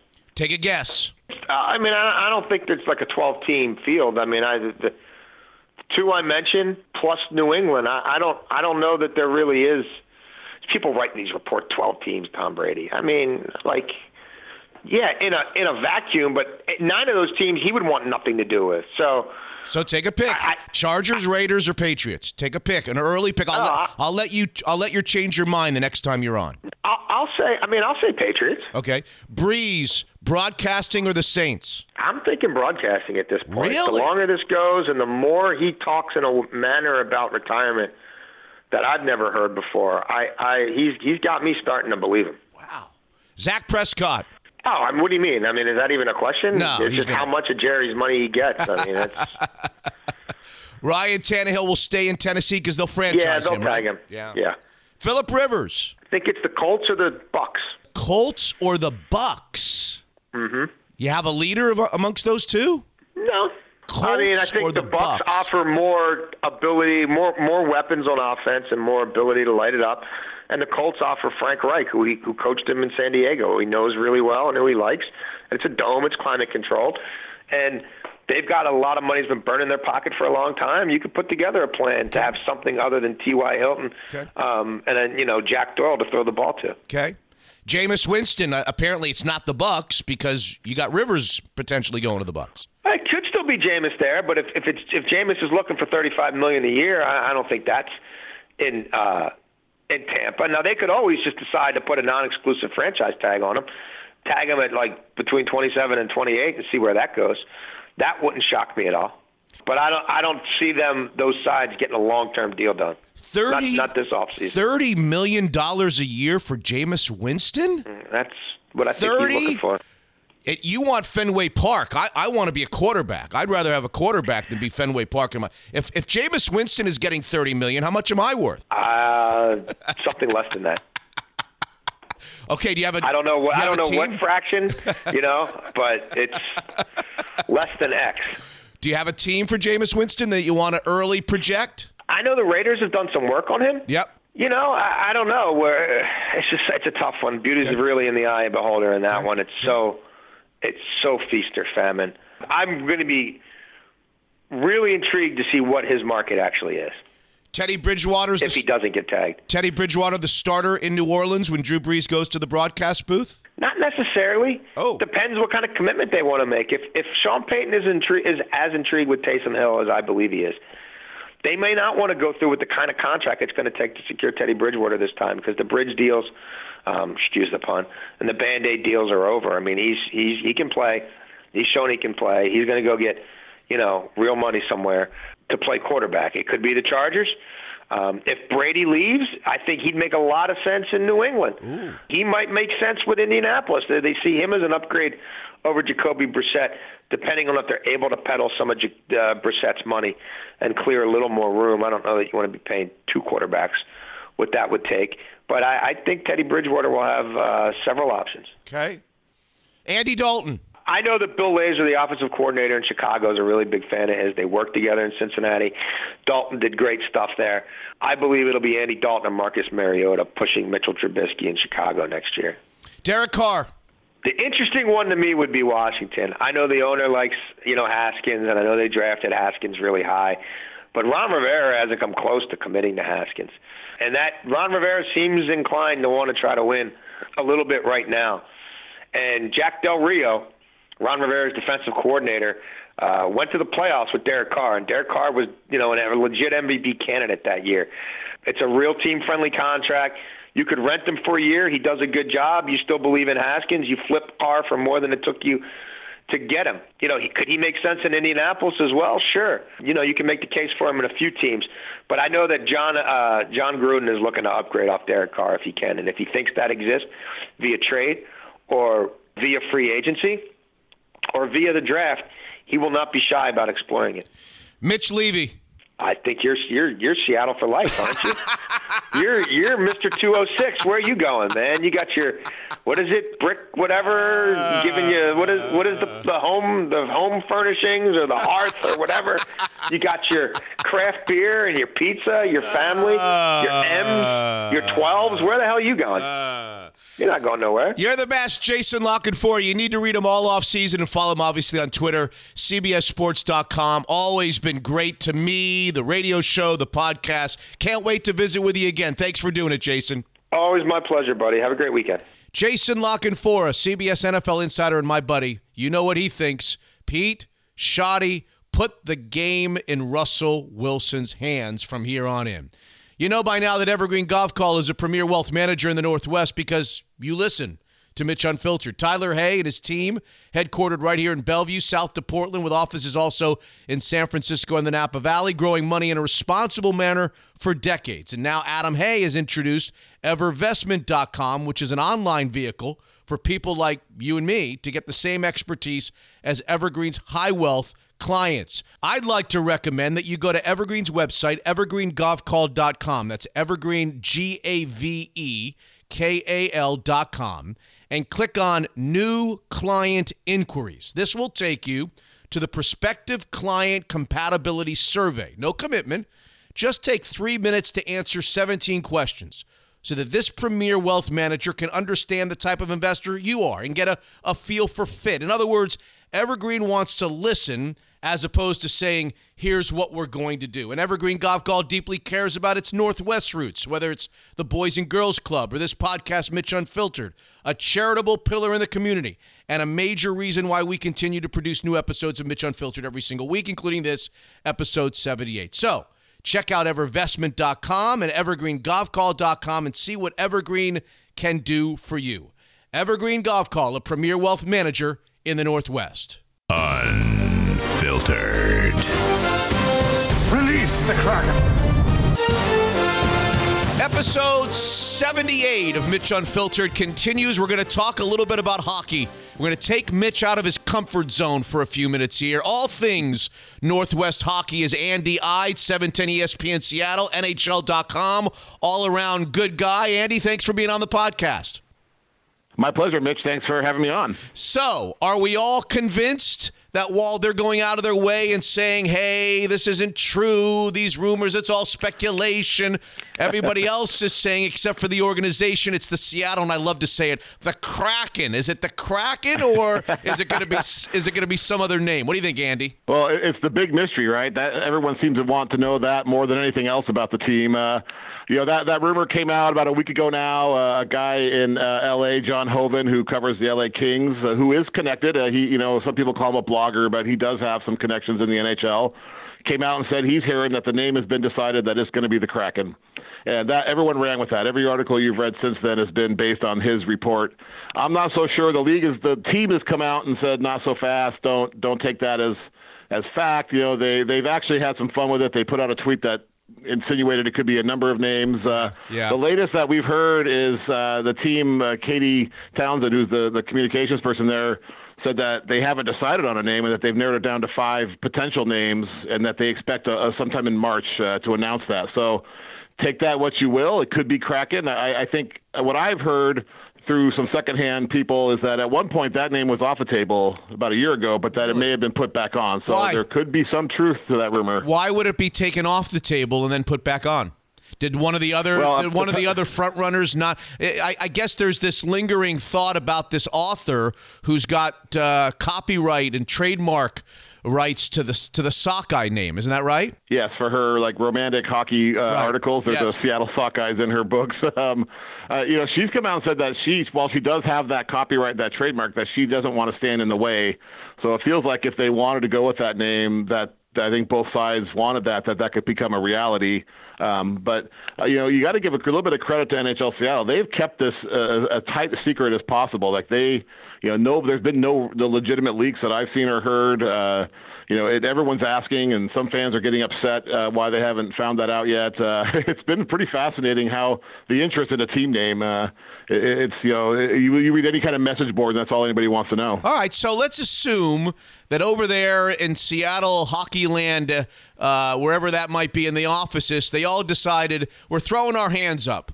We're not coming up with an. We're, here's what we're going to do. We're going to call Andy Eide. We're going to let Andy Eide make the final decision. Let him make the final call. What would Oh, what would Andy do if you had the if you were thrust with the responsibility c- coming up with it? What That- that's a lot of pressure. Yeah, a lot of pressure. What would you do? Yeah, um, you know, I, I, I- I'm not too passionate about it, but uh, I about I- I'll, I'll be happy with whatever name we have a hockey team, and that's what I care most about. But I, but the two the two names that I kind of like, Yeah. which I don't think are going to happen, but I kind of like the Seattle Emeralds or the Seattle Sasquatch to be kind of unique.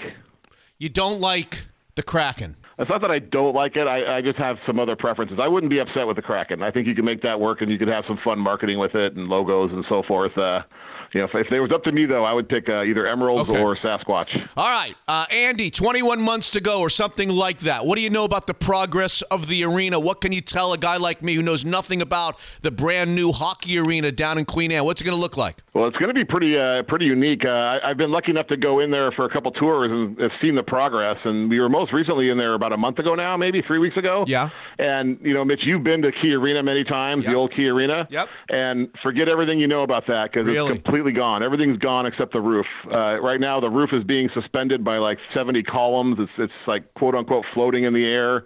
It, it's kind of a fantastic uh, engineering feat what they're doing there. And what they've done is they've dug down from the old floor of Key Arena 50 feet or 15 feet, excuse me, and they've they've taken out 600,000 cubic yards of dirt and they've expanded the uh, the square footage from 400 to 800,000. So Wow. it's going to be a much bigger footprint than they had before, and they're going to be just under 18,000 seats for hockey. Uh, which which is much better than what what they could do under the old configuration, and it's going to have better loading docks. Uh, it's going to you know it's going to be all state of the art. Uh, it's costing them a lot. They're they're coming in close to a billion dollars uh, from Oak View Group, who's paying for it. Uh, but it's quite a it's, it's it's amazing for someone who's been in that old building. You know, it's it's just kind of I was awestruck going in there just by how different it looks and how much bigger it feels, and that roof hanging above you, forty it's like forty million pounds or something hanging above you, being suspended by by columns is, is quite is quite impressive. Andy, dare I ask you the question? Could you close your eyes and visualize an NBA basketball team playing in that very same arena? Yeah, well, that's that's what they, they they're designing it with that in mind. At some point, you know, they they're if you if you talk to them about the plans for the building, they they have the hockey locker rooms. They're going to have a locker room for the Seattle Storm, but they are also when they build it, putting in NBA locker rooms. So they're they are anticipating at some point whether it's Oak View Group going after an NBA team or somebody else bringing in an NBA team. That that's their long term plan is to have both tenants there. What's it going to cost me to go take my family to see a game? Have any idea about that? And where is it going to be relative to the other NHL cities? Well, it's going to cost you a little bit to go. um, you know, where they are right now, they had 30,000 people make deposits when they did their ticket drive a couple years ago, and uh, they're currently in the process uh, of of contacting uh, the people who put deposits down for the club seats. So these are the the the priciest, the nicest seats, the the ones that come with all the extra things like food and other options. Uh, there's 2,600 of those and those run from two hundred eighty-five dollars to three hundred and fifty-five dollars per per seat per game, and they're looking at you know a, a minimum of three-year commitment if you want those. So you're if you put down for those tickets, you got to be willing to really commit and put down some money. Once they go through all those people and see how many people, uh, and I believe they're going to sell out of those. Yeah. But the next step, uh, which should be happening any time now, is they'll start contacting people for the rest of the arena, the general seats. Those tickets start at fifty dollars a game and go up. Uh, they also are going to, at some point, uh, closer to when they start playing, I think, make single game tickets available starting at twenty dollars. So they do want to have some availability for for people who already aren't on the deposit list. Um, and, and have it be somewhat affordable. Really? So a family of four Yeah. can get you know upstairs for twenty dollar tickets to go see a uh, an NHL Kraken game or whatever they are. What is that? Is that can I can I when you get parking and hot dogs and everything? Can I do it for a couple hundred bucks or no? Yeah, that that's their plan. Is they don't want to outprice everybody, so they do want to make. You know, I don't know how many. They haven't said how many of those tickets are going to be available, but there will be some twenty dollars seats available.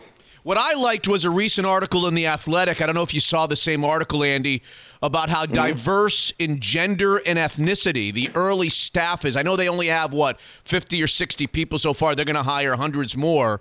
Uh, like we haven't seen a- anywhere else in the sport. This is a this is a neat story for Seattle. Yeah, it's something that, that whether they've done it intentionally or they've just gone out and found the best people and not worried uh, about you know uh, what their what their ethnicity or, or what their gender was. Uh, they do have a very diverse group there right now, and a couple of them are in, in high profile positions. Uh, Cammi Granato is one of their first pro scouts.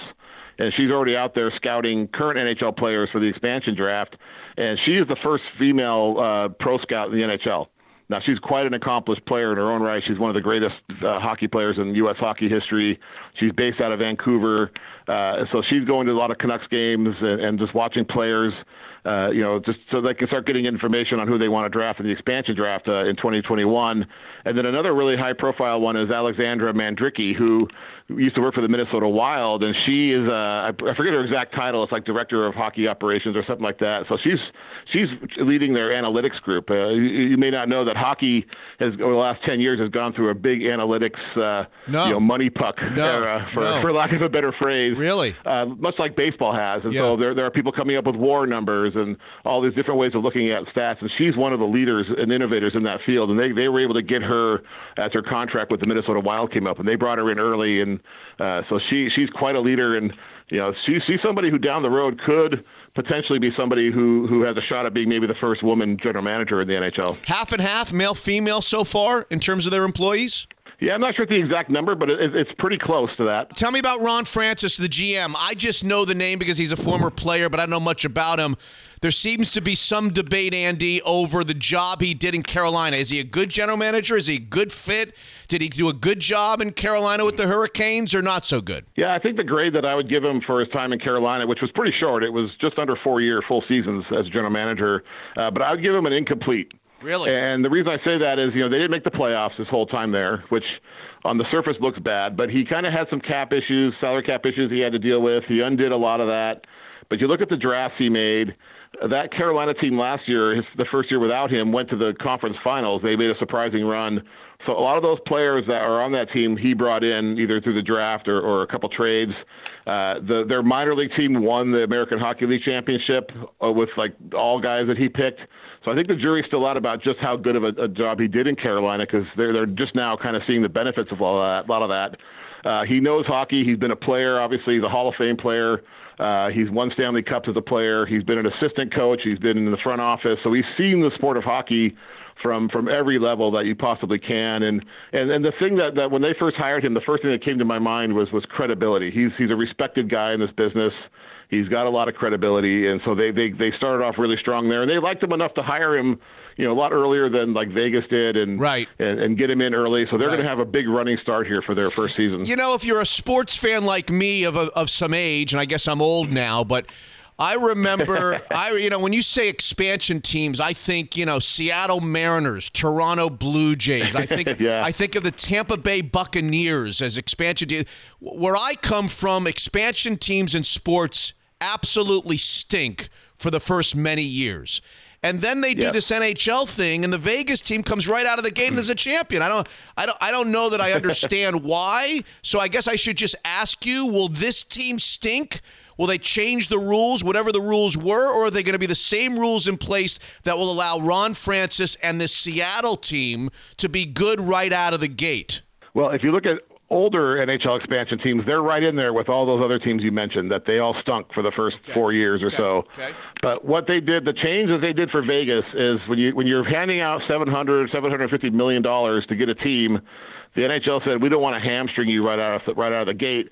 Plus, Vegas and Seattle are new markets for for pro hockey.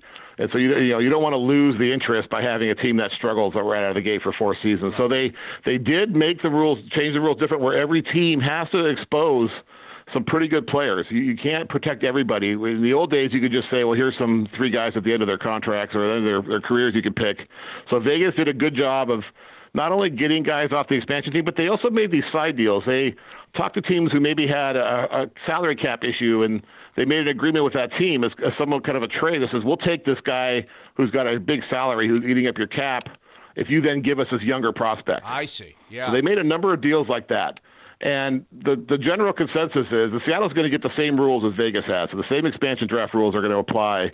There's a consensus out there that the GMs around the league learned from the lesson of Vegas. That Vegas went all the way to the Stanley Cup final in their first year, thanks in large part to these side deals, and that they're not going to do that this year. They're just going to be willing to lose a player. I'm not. I'm not so sure that's the case. If you're a general manager out there and you've got a, you've got a, you're up against it on the salary cap, and you have a chance to maybe give up a younger prospect who hasn't you know, been on your team very long to get rid of one of those contracts, I think you might be willing to do that to free up space and, and in the long run be able to protect and re-sign other players. So I still think that uh, even what Vegas did was shocking. So I don't, I don't, I wouldn't expect a Stanley Cup run the first year out of the gates for Seattle. Uh, I, I think that though, I think that it's reasonable to expect that they'll be in a playoff race, yeah. you know, to make the playoffs. I think that's a reasonable. But as you. Andy, as you describe what Vegas did, which is take on some Mm-hmm. contracts to help relieve the others of the salary cap issues in order to get other players, that almost strikes me as a okay, we'll be good right away, but that could cause eh, that may not be a long term healthy strategy for a brand new expansion team. Will a team like Vegas regret some of the contracts that they took? uh, you know, down the line, or will those contracts expire and it won't even matter? You know, yes and no. So Vegas right now, they've been competitive every year since, and, and they're in playoff position now. They, they are up against it on the cap though, because of some of that. But the other thing they did, so some of the other trades uh, weren't necessarily for a prospect. They also uh, accumulated a lot of draft picks for the entry draft. So I think their plan is, as some of those other players age, they can then bring in these younger prospects to refill some of those spots. And so that that's how they're going. I think how they're going to try and stay competitive. But yes, that is Vegas. This is their third year now. Are up against the cap. They don't have a lot of cap space. Uh, and so that is going to be something that they're going to have to manage here going forward. So if there is a give and take there, uh, you know, if you, I think Seattle's going to want to probably be competitive right out of the gate. Uh, and so yeah, they're going to. It's interesting to see how they manage that, how they handle that that draft situation. I hear a very excited man on the other end of the line.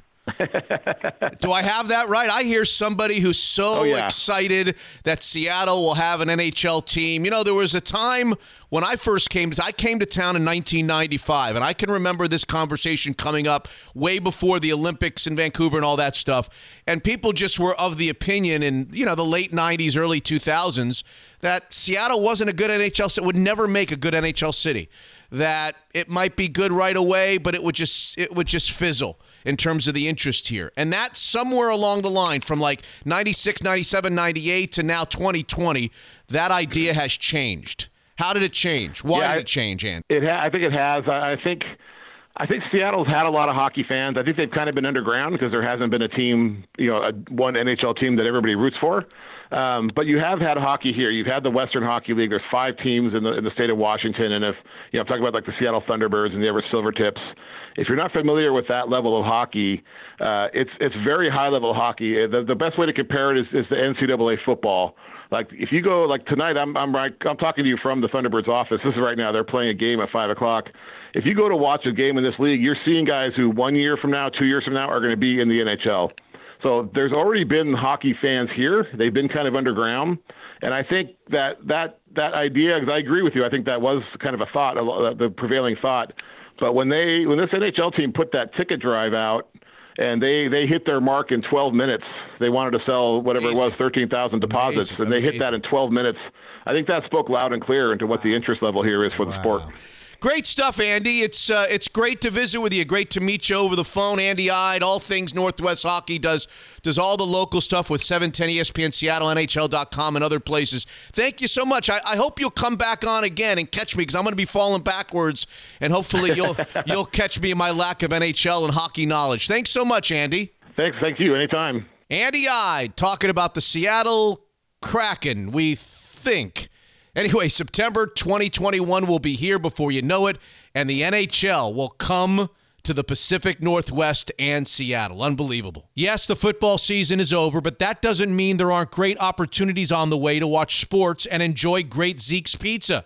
Whether at home with delivery straight from Zeke's, not a third party service, or in one of their 17 fantastic locations, college hoops, the NBA, everything's better with some signature Northwest pizza and a craft beer or two. And you'll be supporting one of the driving forces behind this podcast.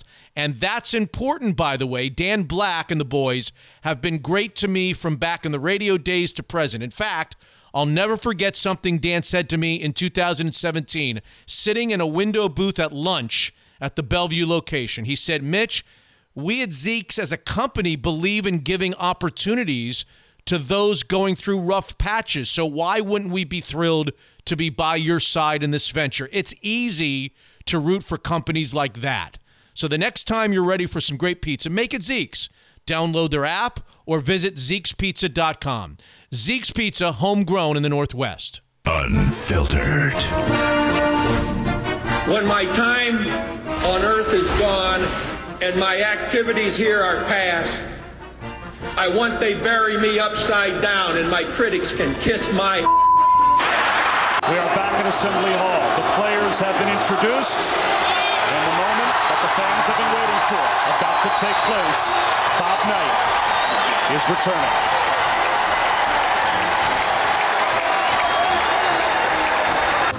So, episode 78 continues with a remarkable afternoon on Saturday in Bloomington, Indiana. 20 years after being controversially dismissed by the Hoosiers program and saying that he would never, ever go back. He also said he hopes all the administrators there are dead.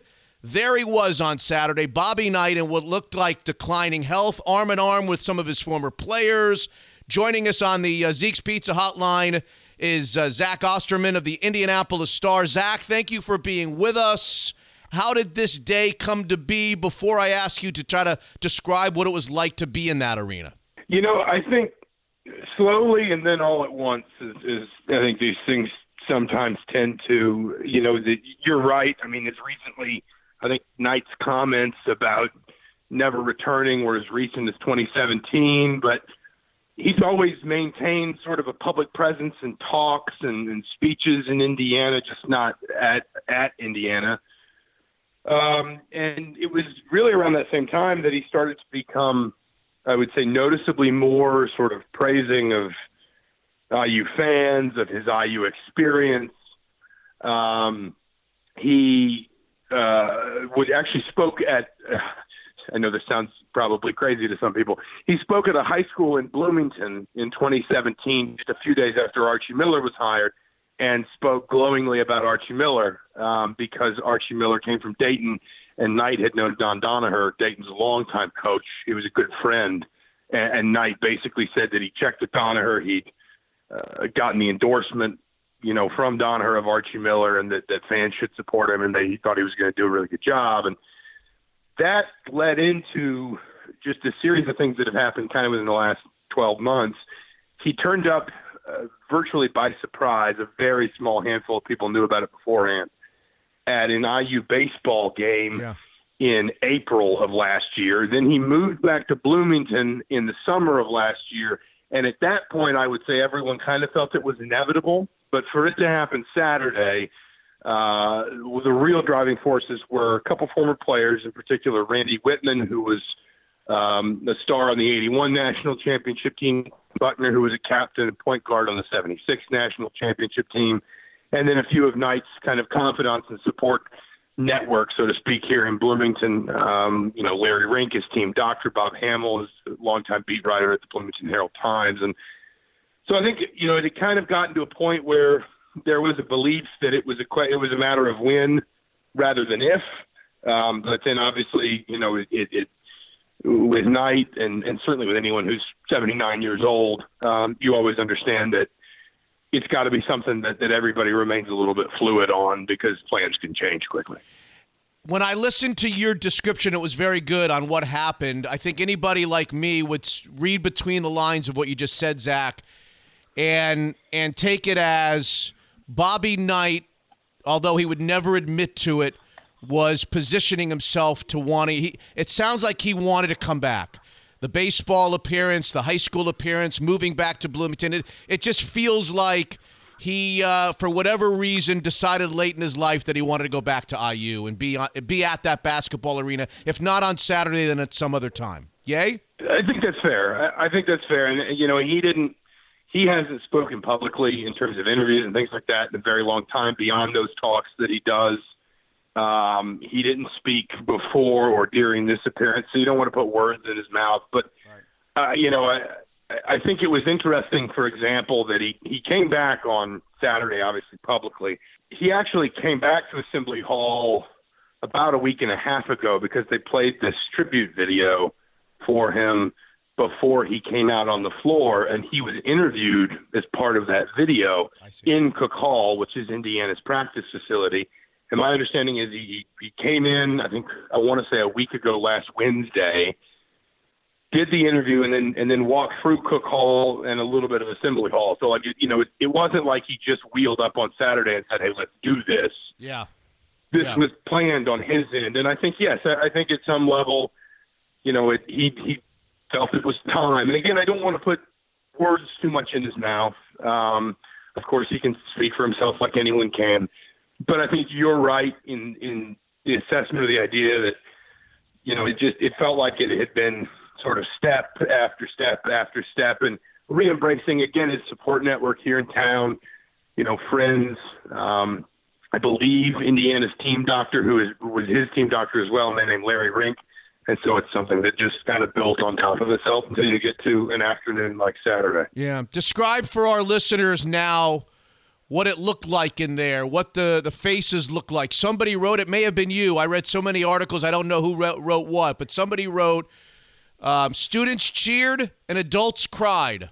It's funny. I'm not sure anybody knew quite what to do at first.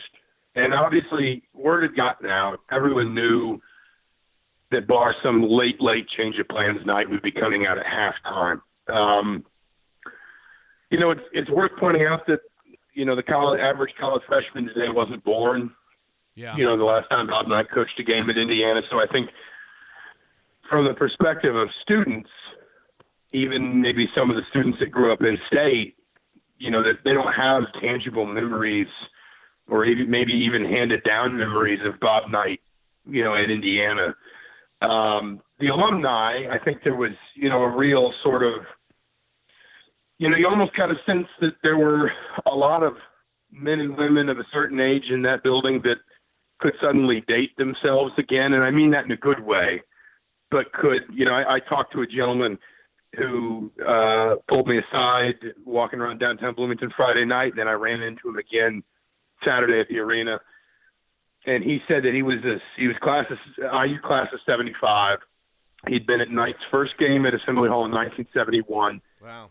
By uh, circumstance, he'd been at Knight's last game at Indiana, Wow. the, the NCAA tournament loss to Pepperdine, Pepperdine in Buffalo, and he just sort of you could tell. I mean, he said this, and you could also just tell it in, in his his attitude. He wanted to be there. You know, he wanted that moment um, to kind of reconnect, maybe to his own past, even as much as to, um, you know, to to Bob Knight or, or anything like that. And so there was a lot of cheering. It wasn't always, you know, it wasn't always terribly connected. I think the crowd wanted to take its cues off of him a little bit too. He kind of turned and waved to each of the four sides of Assembly Hall, kind of intermittently. Um, but I think just broadly speaking, it it felt like a, and this this sounds cliche, but this is probably the best way I can say it. It felt like a celebration, and it wasn't this deafening roar. It wasn't the loudest I've ever heard Assembly Hall, that sort of thing. But it just felt like everybody just sort of got to spend 15 minutes celebrating this thing that wherever you fall on Bob Knight has been lingering over the program ever since his dismissal, um, which is, you know, kind of mending that last fence and, for lack of a better term, kind of making Indiana basketball whole again. How would it have been different 12 years ago? The people would have been younger, more people would have remembered him.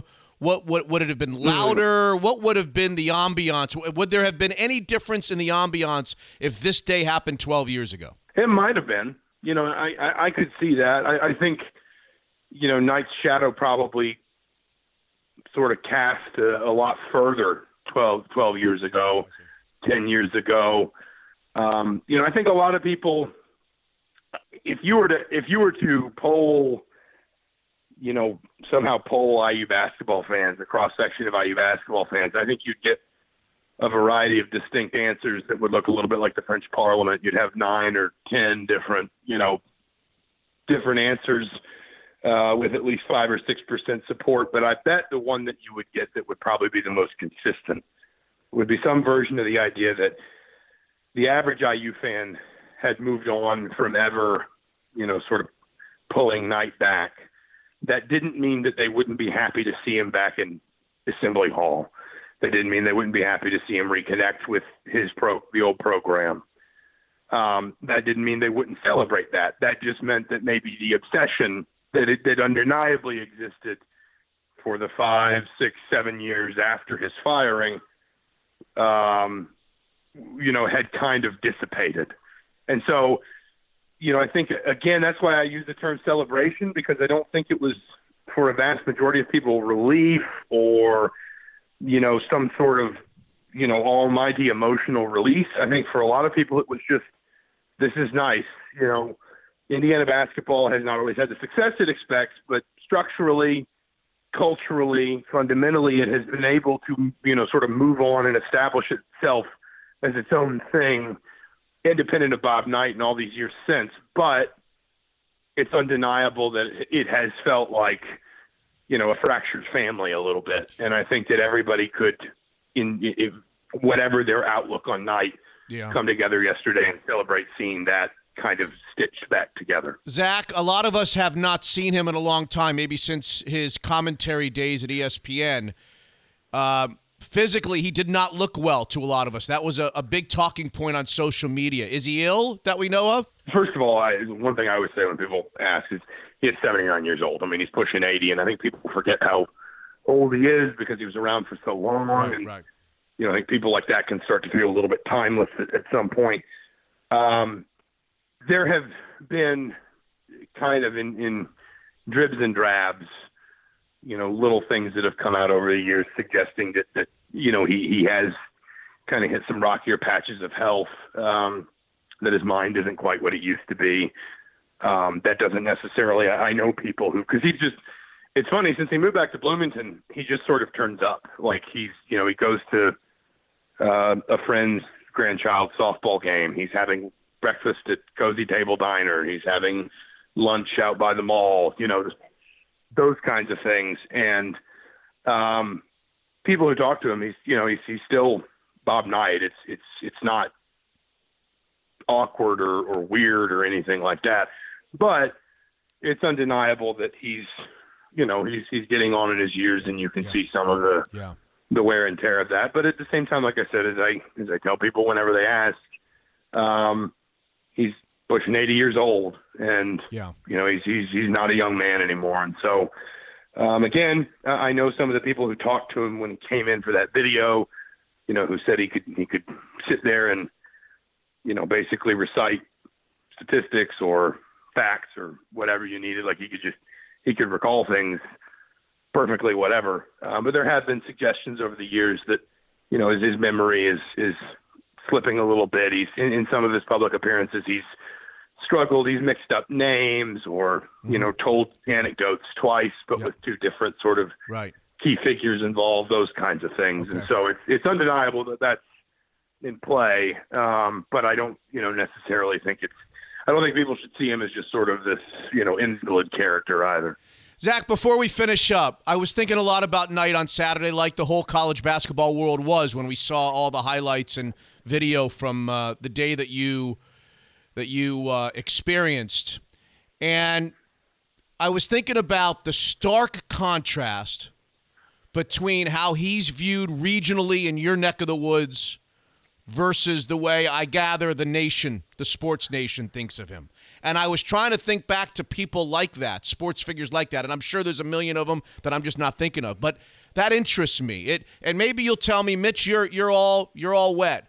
Either you'll tell me he's more popular nationally than I think he is, or you'll tell me he's less popular locally than I think he is. But it feels like this is a legendary figure, almost a universally beloved figure in your neck of the woods. And yet, as soon as you step outside the IU region, whatever that is, it, he's a guy who is is thought of as crass, negative, nasty, bad, defiant. Use the word that you want. Bigoted. You, you, you could use all the words, any adjective that you can come up with. Am I on the money on that? You know, I, I I would. I mean, I think that's probably certainly true along the baseline.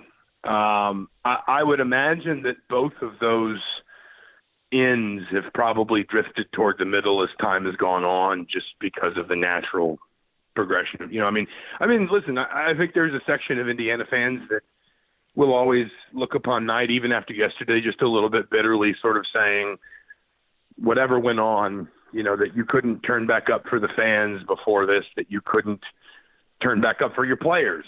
Um, certainly, I think that was a, a prevailing sentiment before he returned. Now, I think again that time does tend to heal a lot of wounds, and, and the people who feel that way, I think as time goes on, will probably soften their stance. Just that's the way these things tend to work. Um, you know, I didn't grow up in Indiana. I've lived in Bloomington since I was a freshman in college in 2005, but I didn't grow up here, and and and so I'm sort of intimately familiar with IU basketball, while it not being necessarily something that was culturally important to my upbringing. Um, so I, I'd like to think that I can kind of see a lot of the different layers with someone like Bob Knight. Um, I think that the thing about him, you know, if if you try to think of, of other really polarizing figures, particularly coaches, you know, I've, I've heard people compare him, for example, to Billy Martin, the Yeah. you know the old Yankees manager, Yeah. uh, Woody Hayes. I think you know for some obvious reasons, you know that their their demeanor and their Ohio State connections. Um, you know the thing that strikes me about Knight is, and and I I, I hope this doesn't come off as uh, he covers Indiana. He's an Indiana homer because genuinely, uh, I'm very much not. He was really quite possibly the most successful coach of his generation, the best coach, the smartest coach um, the most brilliant coach of his generation in any American sport at that time, in the way that he changed certain things about basketball, the way he saw the game, the way he taught the game, the way he developed players. Um, and that's not to say that there are not parts of Knight's persona, Knight's past, Knight's behavior that you know shouldn't be reckoned with as well. That should just be shoved under the rug so everyone can celebrate while ignoring you know some of the the the, the more human stuff, um, some of the stuff that's you know frankly not as not as attractive, not as um, aesthetically pleasing, or kind of whatever adjective you want to use there. But I do think that it, it it's always going to be more complicated with someone around like Bob Knight because as much as you want to compare him to somebody like Billy Martin, I just don't know if he has that many peers. And so when you try to peel back a lot of those layers, and when you, you know, when you also talk to or about Bob Knight, I mean, I, I've only ever really heard him speak in scrums and then obviously in public appearances and things like that. But, you know, people know him talk about just how smart he was outside basketball, how, how much basketball was just one layer to the way that his mind worked, to the way that he operated, to the way that he saw the world. Um, and yet it was obviously so important and such an intense part of his, his uh, persona as well Yeah. that, that he wound up being so successful in it. So you're probably right. Kind of to forgive me, that's the, the, the long answer to the short question, but um, the, the short answer would be you're probably right. I think that, you know, again, if we could do the sort of 10 years ago, 12 years ago versus right now, I'm guessing that those lines would have blurred together a little bit more um, because I think time just tends to do that. And I think broadly speaking, you know, after this, from the, the majority of Indiana fans' perspectives, it, it's just sort of the opportunity to say, okay, now we've had that moment. He's had that moment. Maybe most importantly, frankly, his players have had that moment. And everyone can just sort of mend together. And now everybody just moves on. I, I don't think there's going to be a question Monday morning of, well, when's Bob Knight coming back again? Right, you know, when when he coming back a second time? Zach, thank you very much. Thanks for being with us on Mitch Unfiltered. Absolutely. Thanks for having me. Zach Osterman of the Indianapolis Star on a momentous Saturday afternoon in Bloomington, Indiana. The return of three time national championship coach and 79 year old Bob B. Knight. You know that Daniels is celebrating its 40th anniversary, and to commemorate this occasion, thank all their guests for the tremendous loyalty. Only Daniels Leschi now will be offering a bottle of Veuve Clicquot Yellow Label Champagne for $40 at dinner. Simply order one entree and the same bottle of Veuve Clicquot Yellow Label that Daniels currently offers for $145 is yours for just $40 that night. That's right. 40 bucks and while this is an exceptional offer, Daniels knows that the loyalty of their guests over a 40-year period clearly deserves an offer of this magnitude. Daniels lives by a simple philosophy. The needs of their guests come first, period. This $40 Veuve Clicquot Yellow Label Champagne is now available at Daniels Leschi seven days a week. Locally owned by the Schwartz family, South Lake Union, Leschi Marina, Bellevue Place. And now the new Downtown Hyatt Regency serving breakfast, lunch, and dinner seven days a week. Daniels Broiler, world-class steakhouses. Unfiltered.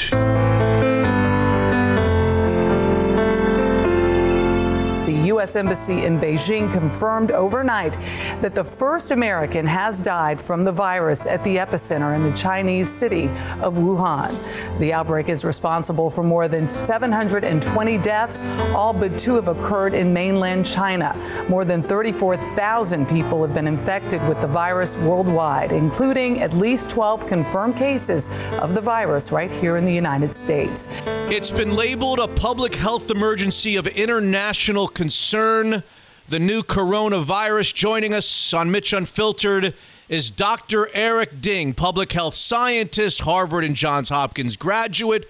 15 years, I think, on the faculty at the Harvard School of Public Health, New York Times staff member, and the list goes on and on. Doc, thanks for participating on the podcast. Thanks. No New York Times staffer, just uh, whistleblower. just okay, just whistleblower. Let's start with coronavirus 101. What is it? How is it different, and how does it spread, Doc? Yeah, it's a it's a virus um, that we just recently discovered that seemed to have jumped from animals to humans sometime in November, and it started an outbreak as early as December in China and it's grown a lot. Its epicenter is in Wuhan, China, but it's uh, it's now infected over 24,000 people and killed almost 500. And it's re- started to reach the United States. There's about eight cases in the United States. No one's died, but everyone's a little worried. How does it spread? Well, it spreads human to human. We think via air droplets we think it has a, a reproductive transmission number that means for every infected person, how many other people infects, somewhere between two and three. So it's a it's a fast transmitting. Just for comparison, like the seasonal flu has a 1.3, so every person infects 1.3 others. So that's a slow spreading, but this is faster than the flu. We don't know how much, how many people it kills uh, because we don't know how the a good uh, case fatality ratio is, but we think it's somewhere between one and three percent. Again, the numbers are not perfect because we're in the fog of war of this early epidemic, and yeah, it's sickened a lot of people and it's locked down a lot of people because of transmission in China. And there is some concern that uh, it could transmit person to person even when you don't have symptoms that's being debated right now. There's some evidence that's true, some evidence that's not true. But unlike SARS and many other viruses that only transmit when you have symptoms, this might have a chance to transmit even when you don't think you're sick yet. So it makes it a little bit harder to uh, to contain this. Symptomatically, what raises the red flag? Dr. Ding, how do we know that it's something different than a normal cold or a normal flu? Yeah, it's it's a little bit.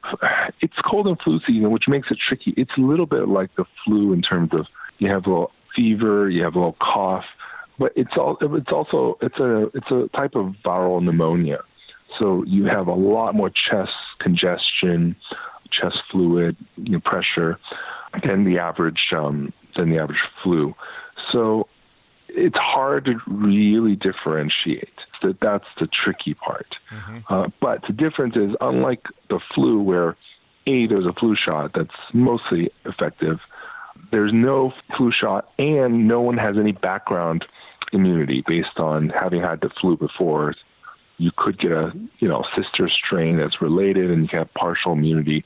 There's none of that. It's a brand new virus, no one's ever seen before no one has any immunity, and it spreads pretty fast. We've got a 14 year old going to Hawaii for a basketball tournament next week. His mom wants to know about perspiration. Is that a problem? First of all, there's been no cases in Hawaii yet. Um, so it's there's no like out in the community cases. I think it's within the United States, it's totally fine. You know, all the cases so far in the U.S. have been contained among people who either travel to Wuhan or their husband and wife or family member of someone who went to Wuhan, mm-hmm. who came back from Wuhan. So it has not spread outside of the community. It's all self-contained in, you know, recent travelers or family of recent travelers. Mm-hmm. So it's not spreading in the community yet. Hawaii is totally fine. Don't worry. Perspiration, no? I think it's fine. Yeah. I, like right now, perspiration is it's just like someone who's right now it's cold and flu season. Everyone sneezes. There's just more there's more droplets actually when you sneeze than uh, just than just perspiration. So I don't I wouldn't worry about perspiration right now. Dr. Ding, uh, these viruses that grab international headlines from time to time, what percentage of them actually stay around? What are the chances that we'll be in five years still talking about the coronavirus? Are we will we not will it even be a thing in five years? Yeah, this is a very very tricky and interesting question. We don't know because SARS we killed it off in like about half a year. And you know, SARS it took like three months to hit 8,000 cases worldwide. Mm-hmm. We hit 8,000 cases in less than a month with this. It spreads much faster than SARS, it seems. And we killed it off eventually just by quarantine without even using a vaccine. Eventually, by the time vaccine arrived for SARS, we already pretty much defeated it. But this one, it seems different. It spreads really fast. Again, it doesn't kill as many as SARS, which kill like 10% of all infected people. This is like 1% to 2%, we think. But it could just be that it comes back seasonally. It could be like seasonal flu comes back season after season, year after year, if we don't contain it. But if we do contain it, hopefully it doesn't go to the rest of the world and become a problem because this virus, you know, it's tricky. It will take at least nine to 12 months to get a vaccine. So for this first year, basically, we have to try to defeat it just via the old fashioned control and containment method. And then hopefully we'll have a vaccine. And hopefully when we have that, it will be very much uh, better under control. You keep mentioning 1 to 2% on the death rate. I know that 17,400 were reported at the beginning. Confirmed cases were reported at the beginning of the week. But that's just the beginning. There's no telling how many are already infected. And if there's no telling how many are already Right. infected, we don't know. That number could be half a percent, right? For all we know. Yeah, it could be. I'm just estimating right now because we don't have good number. It could be less than one. It could be a little bit higher than two. What happens is, you know, there's this fog of war right now. There's so many people who are getting diagnosed, and so many people who are were being turned away because we don't have the hospital volume and testing volume to measure them. And if people are being turned away, then if they die, we don't know ne- necessarily immediately, and there's always delay and you know um, on all that. So if we're just turning away the mild cases, it could be just that you know it could be way less than one percent because we're just turning away the mild cases, and there's a lot more people who get it, right? But you know, at the same time, you know, within the hospital, they say 25% of the infected people in the hospital have to go to the ICU. But again, that's only of those people who end up in the hospital. so it's I- I think it's much lower than that in reality. But it's really hard to tell early on. And you know, in China, we can't we can't really trust all the numbers coming in China. There's some modeling forecast that says the actual number is probably five to five to eight times higher than what the government report. We just don't know, and you know, we don't know what we don't know. Doc, these surgical masks that we see people wear in public from time to time, is it a misnomer that they substantially aid in preventing those that are healthy from catching the virus, or is it just more about not spreading from somebody who already has an illness? Yeah, these masks vary uh, greatly. First of all, surgical masks are not airtight. You know, you, you have a lot of air moving through the side of your mouth. Um, it's just it's, it's, it blocks big splashes of fluids. So that's why they're used in surgery. They're- But they're not antivirus respirators. Now, the, the some of the other masks, um, there's different quality grades. If you get an N95 one, it blocks out 95% of particles. Again, it's 95%, but it's a little bit better. But it, it's it's very difficult to breathe in and now. And again, I would not wear it yet in the United States. I think if you're in China and you're going outside, that's a different beast. Yes. But in the United States, it's too early.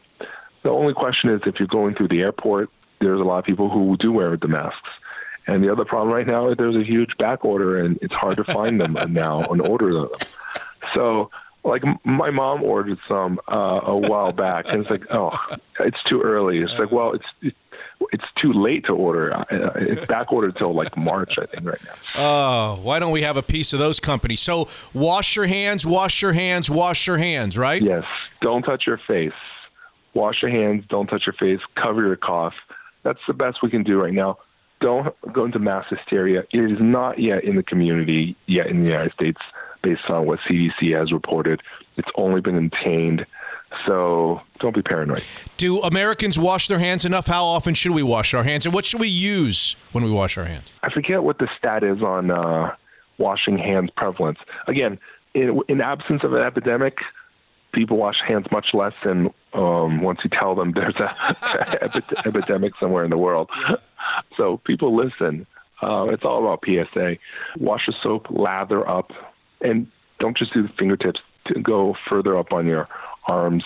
Go get under your fingernails because that's oftentimes where you grab things and where germs and get stuck. But you know, not everyone does it perfectly. It's it's just do your best. Wash your hands, and when you open the bathroom doors, and this is something I always tell you know that paper towel you use to dry? Use a paper towel to open the I bathroom doors. do. not use your finger hand, fingers to open the bathroom doors because you know there's still people who don't wash their hands. Yes, yes, I always do. I never, and that's why they have trash cans right next to the door, inside the door, so that you can use a paper towel to open the door and then throw it in the waste paper basket. Dr. Yeah. Eric Ding, public health scientist, Harvard Johns Hopkins graduate.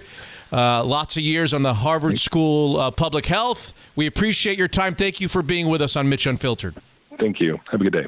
The voice of Dr. Eric Feigl-Ding, scientist, graduate of Johns Hopkins and Harvard, also on the Harvard University School of Public Health and the coronavirus. What you need to know about it. With both the NFL and college football seasons officially now in the books, a gigantic thank you to John Waterstott's Fireside Home Solutions for partnering up with Unfiltered during the football season. What a pleasure and privilege it's been to be connected with such a fabulous company, which has been at the forefront of the fireplace, barbecue setups, and garage doors for all of these years. Peter King, Brady Henderson, Rick Neuheisel, Jason La Canfora, all those voices that have brought expertise, information, and fun to the show, not possible without Fireside Home Solutions. Every time I drive into my neighborhood and see a Fireside Home Solutions van sitting in a driveway, I smile from ear to ear, and it's happening more and more. Whether it's a new energy efficient fireplace this winter, a new set of garage doors, or even a high end barbecue setup, the first call you should make Fireside Home Solutions or firesidehomesolutions.com. They'll come to your home free of charge and they'll work with you on the solution that's best for your budget and your situation. I love them. Thank you, John. Fireside Home Solutions. Unfiltered.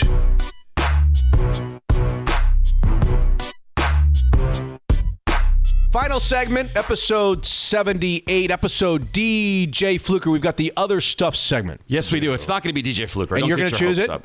If you'd like me to. Are yeah. you down to? I'm down to two, yeah. And who are the two that you're down to? Bruce Smith Yeah, from Bruce Smith. Virginia Tech. Oh, great all-time pass rusher, mm. man. He was great. 78. He was great. Coming used around to- the end. You hear stories that he would like wear out stairmasters. He would just he was relentless at home on these stair. He would burn them Real- out. really? That's how he got all of his that. stamina. Yeah. And then maybe the gold plate, the gold standard of all offensive lineman, Anthony Munoz. Yep. So you have to come up with the 78. All This right. has been a big week for me. You know, two Really? two people have decided to follow me on the same week. Now, are they allowed to follow you? Are they within the region of the school?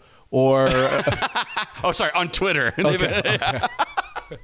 yeah, only one person follows me outside of Twitter. two people decided to follow you on Twitter. In the same week, one Dave Grosby, Really? first time he's ever followed me on Twitter. Big moment for Really? me. Another guy named Mitch Levy decided to follow me. Oh, somebody must have hacked my account. you were hacked, right?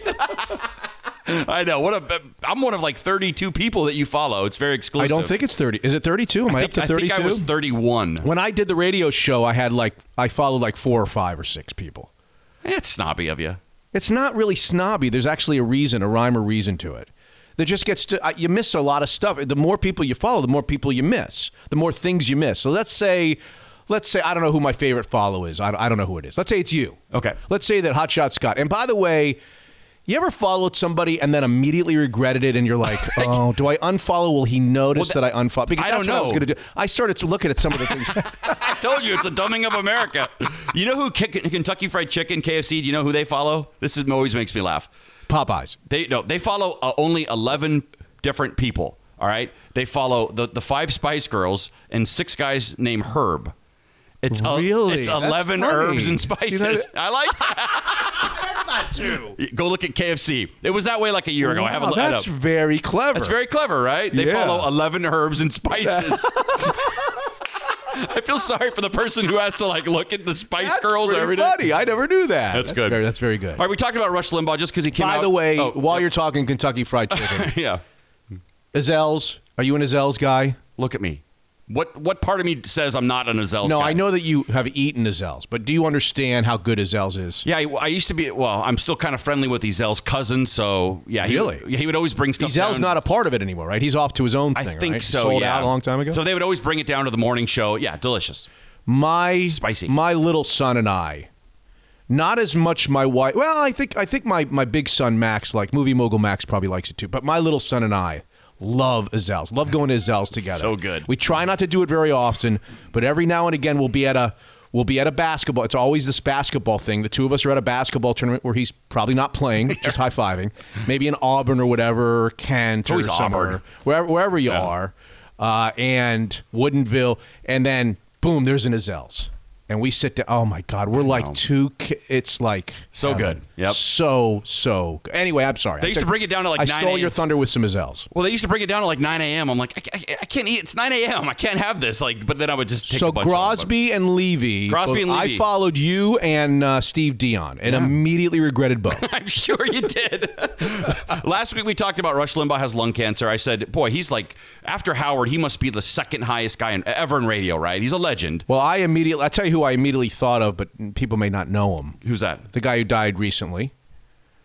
Imus Don Imus in the morning. No, Imus was Imus in the morning. yeah, but No. I I mean he's Talk big, about a but- controversial figure. Another one. Exactly. Yeah. Yeah. he is. But I said Rush is probably on what 150. He was on 600 stations, or still is. I guess he's not dead yet. You yet. said 150. See, this is part of the things I don't listen to when you talk. I just guessed. What's he on 150? Oh, mark? come on.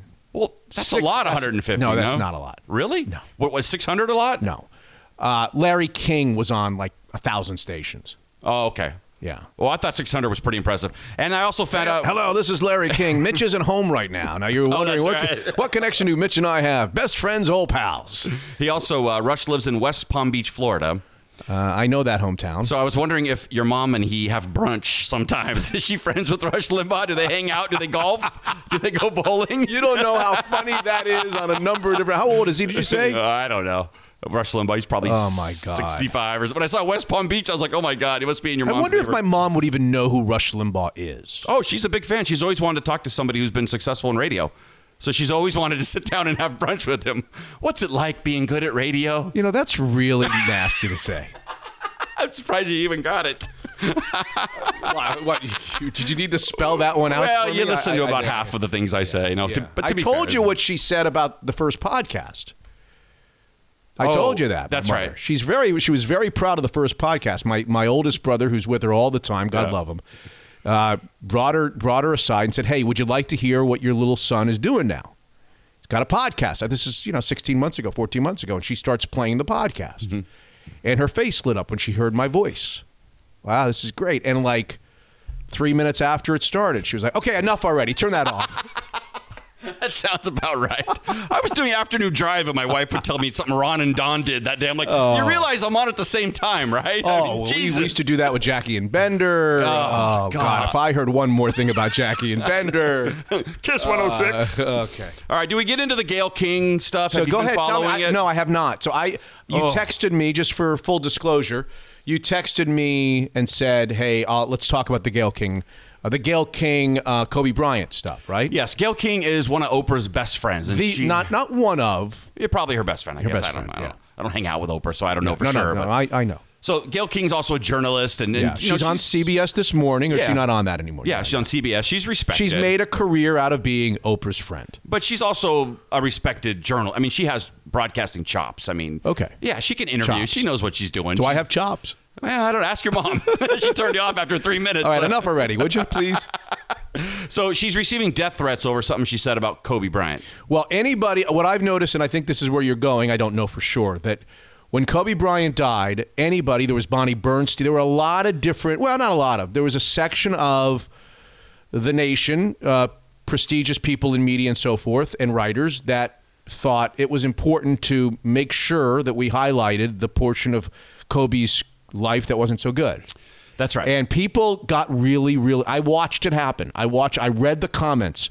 Anybody who had the audacity to bring up what happened in Eagle, Colorado, in the days after Kobe Bryant passed away on that helicopter, in that helicopter, got absolutely destroyed by huge populations. And I'm assuming that's where you're going. That's exactly where I'm going. For those that don't know, he was accused in 2003. Who doesn't know this? Yeah, okay, fine. But there was a rape allegation in 2003. It went away when she decided she wasn't going to cooperate with the district attorney's office. That's exactly right. So, and then there was a civil proceeding between her and him that was that was uh, settled out of court, but we don't know the specifics of that settlement. we don't know the amount that she was Right, given right, for that. right. Yeah. So basically, she just said Kobe's legacy is complicated given the 2003 allegations. Is it complicated for you? She was interviewing Lisa Leslie, former WNBA player.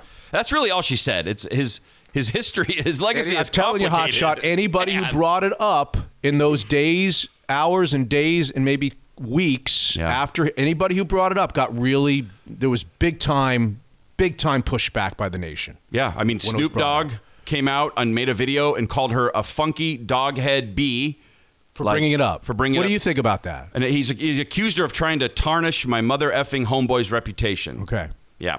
Um, I think it's fair to bring it up because that's part of his life.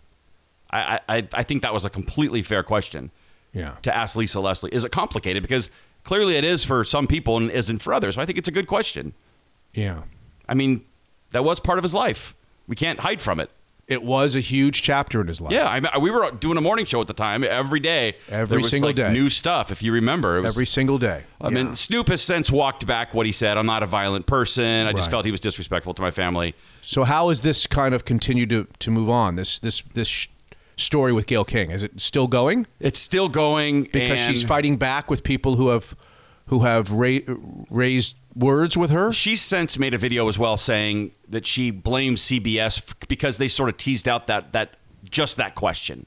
So uh, she said, if I would have seen only that, I could maybe think that I was just going after Kobe. But it was a small part of the interview that they they teased out because it's probably the most salacious. Right. So she's mad at CBS Right. for not protecting her. Amy Schumer's checking in, you know, defending her. It's like everybody has opinions on this. So.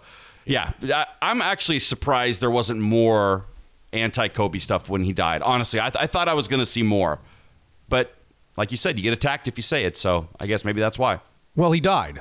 Yeah. I think that's a big part of this. I think if if if he was still alive, I think that there would have been more. But the guy died, along with eight others, by the way.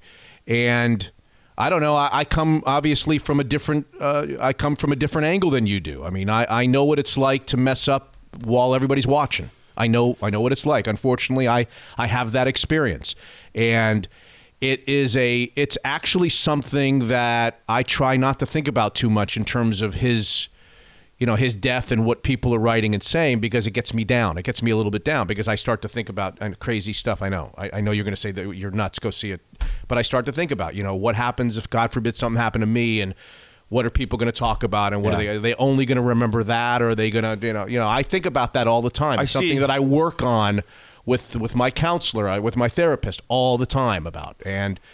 It's a hard one. It's a hard one for people that have that have that experience in their background. So, yeah. I mean, I look at myself as someone who could definitely be in your shoes or in Kobe's. I mean, I, that, that's just kind of. I, so I'm very sensitive to when people make a mistake and Right. try to. I'm very sensitive to it because I would not want to be in those shoes. And But I could see myself. I'm one decision away from it. I chose I chose when you and I talked about it and we did the segments and the pilots and so forth. I chose to not really talk a lot about that because in my uh, in my maybe I was just unduly impacted by my own, my own life's experiences and I, I know what I would want if I were gone and I had some sort of say on what people talked about. I know what I would have wanted. So maybe I'm not the right person to ask about that, but I kept on coming back to the whole thing when I would think about, you know, bringing it up with you and talking about it on the segment. I keep coming back to the fact that okay, it's in those days it was, it was two Sundays ago. It was the same day. We did a we did an episode the same day, and then the following Thursday was four days and a week and whatever.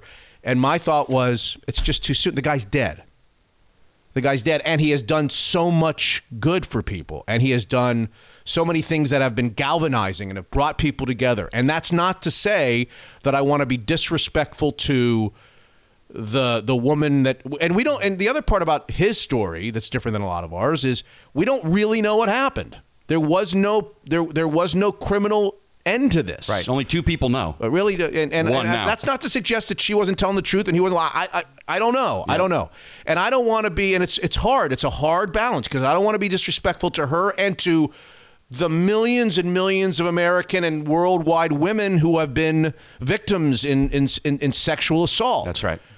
And sexual misconduct. And I don't want to be disrespectful to any of those people. So it's a really, and at the same time, I don't also want to be- disrespectful to his legacy and to his fans. And so, so there's this, the, that's His a, re- it's too, a you know, real, yeah. it's family. That's a really, really slippery, slidey ice, thin ice. It really and I just, I chose with you until now to not go there. And maybe that was the wrong thing. I don't know. Maybe I should have gone there. You didn't seem to be inclined to want to go there. And I just thought, you know, the world doesn't want me to go there. It would have been episode 76. It would have been episode, because this is what, 78? 78, yeah. So it would have been 76, I see what you're saying. 76P, 77, 77P. We have talked about Kobe, all four of those podcasts. And I haven't taken you there. I haven't gone to Eagle, Colorado and those proceedings in that time of his life.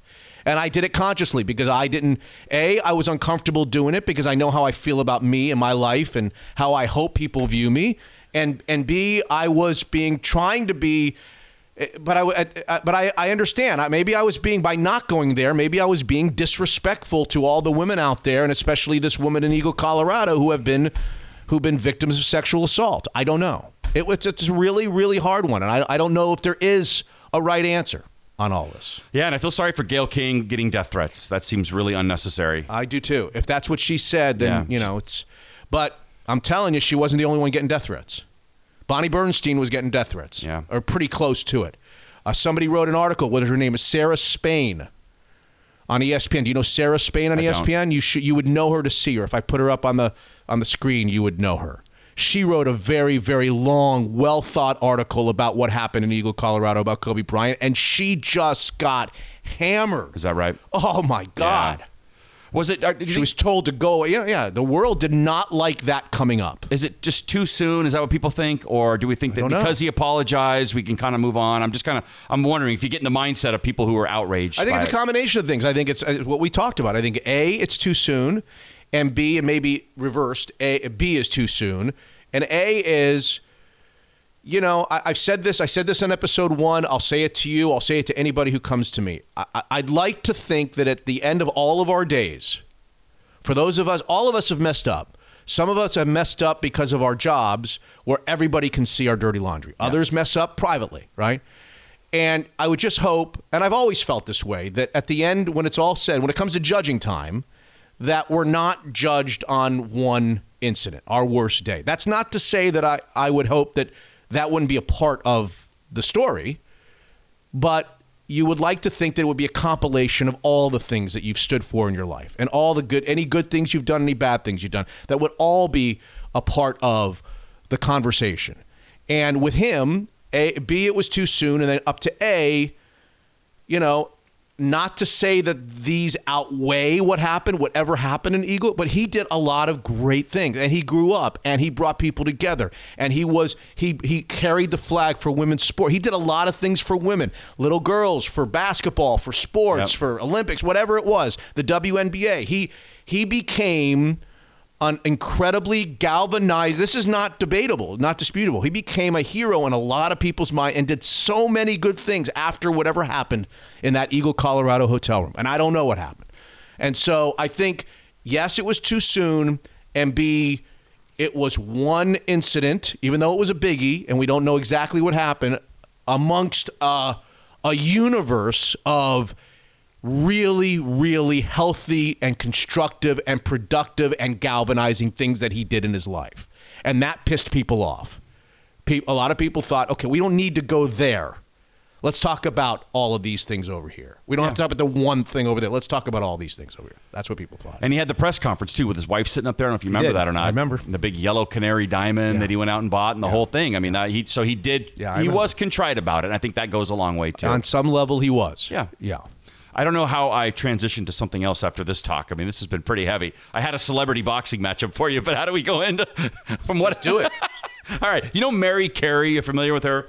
She had a she ran for president. She was, she's an adult film star. Okay, Mary Carey. Mary Carey's fighting the woman who played Pippi Longstocking in the 1988 movie. So there's going to be a celebrity. Pippi Long Stockings. What did I say? Long song. Oh yeah, Pippi Longstocking. Yeah, Her- Pippi Long Stockings. Yeah. Her name's Tami Erin. Uh, yeah, that's her most famous role. fight? It's a fight? It's going to be a boxing match. It's going to go down April 18th at a Miami Gentlemen's Club called the Booby Trap. So my idea is live show. We have to go cover this live show. Fly everybody down. Me, you, and Steve. We go. We broadcast live from the Booby Trap. I don't think it's happening. Probably not going to happen, is it? I don't think. Why does everything weird happen in Florida? By the way, everything. Jesus Christ! Exactly. Look who I'm. You're looking sitting at across weird. from. Aren't you looking at weird? Uh, I have a couple of things. I'm, are you done with your list? I have a couple of things, then we can get out of here. Yeah, I have, Are you uh, finished? Yeah, I got a I got a birthday present for Cristiano Ronaldo that was just ridiculous, absolutely insane. The soccer player. Yes, his wife bought him a car for eight hundred and fifty thousand dollars.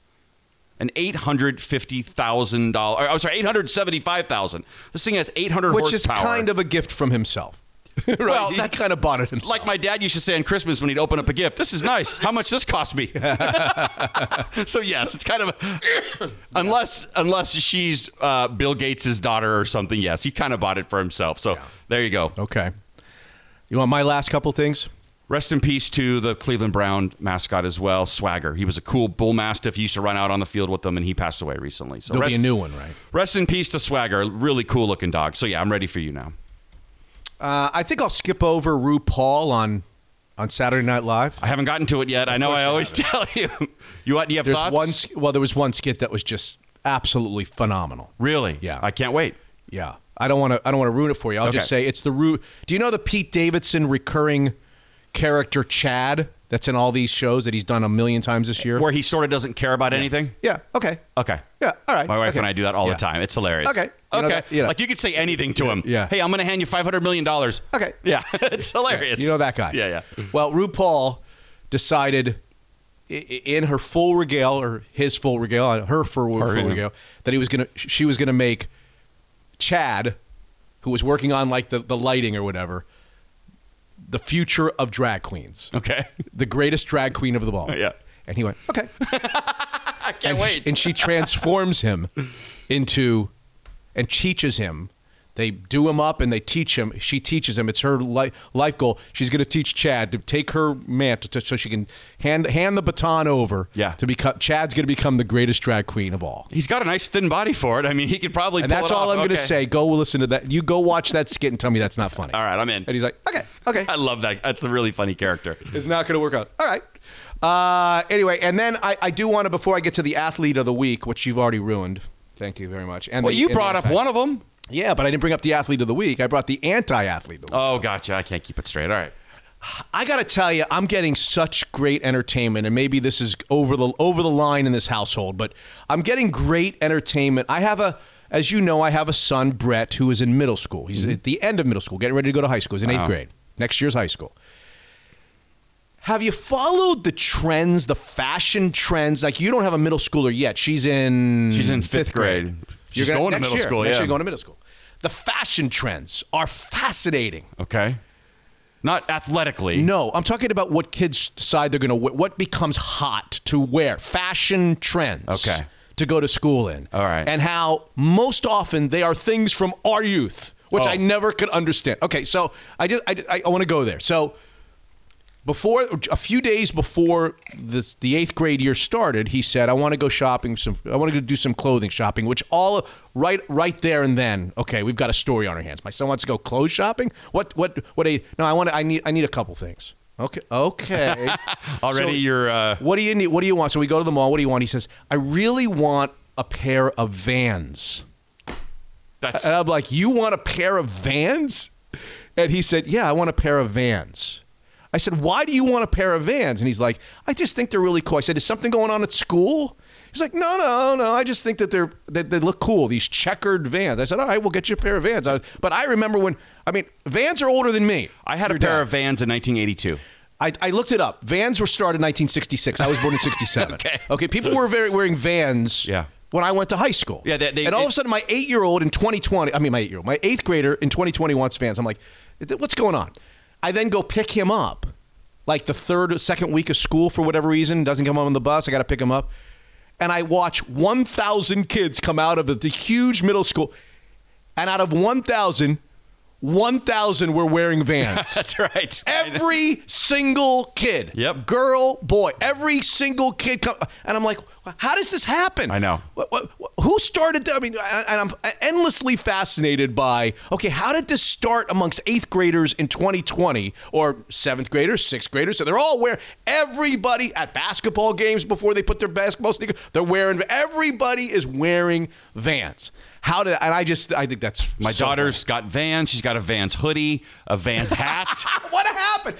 It's, Did- im- it's crazy. For 20 years, nobody wore Vans, right? Right, they were like all of sudden- skateboard shoes, Yeah, but they weren't nobody really- fashionable. maybe they were fashionable when we were kids, but then they went through a, a, a- you know, Yeah. like 30 years when nobody wore. And now all of a sudden, Huge. Yeah. Okay, and then here's this. Here's the second one. So it comes. It becomes Christmas time, Hanukkah time, and the lists. You know, the gift lists. Oh, yeah, sure. Do you do the gift lists Of at your course, house? yeah.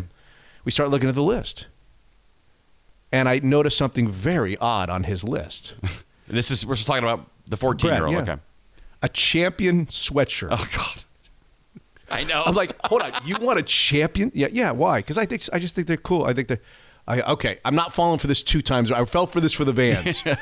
I went back, nine, like 1926. Right. That's how old these things are. Yeah. Everybody is now. Every kid in middle school is wearing a champion sweat. I'm like, this is crazy. Yeah. Girls at Syracuse University in 1987 used to wear oversized, big blue and red champion sweatshirts with jeans. That was the big thing in like 1988. Yep. Okay. Here we are in 2020, and my eighth grader and everybody else is wearing champion sweatshirts. How does this happen? Well, I'll give you one that I don't think ever went away that I keep my daughter wears. The Chuck Taylors. Oh, the Chuck Taylors. Yeah.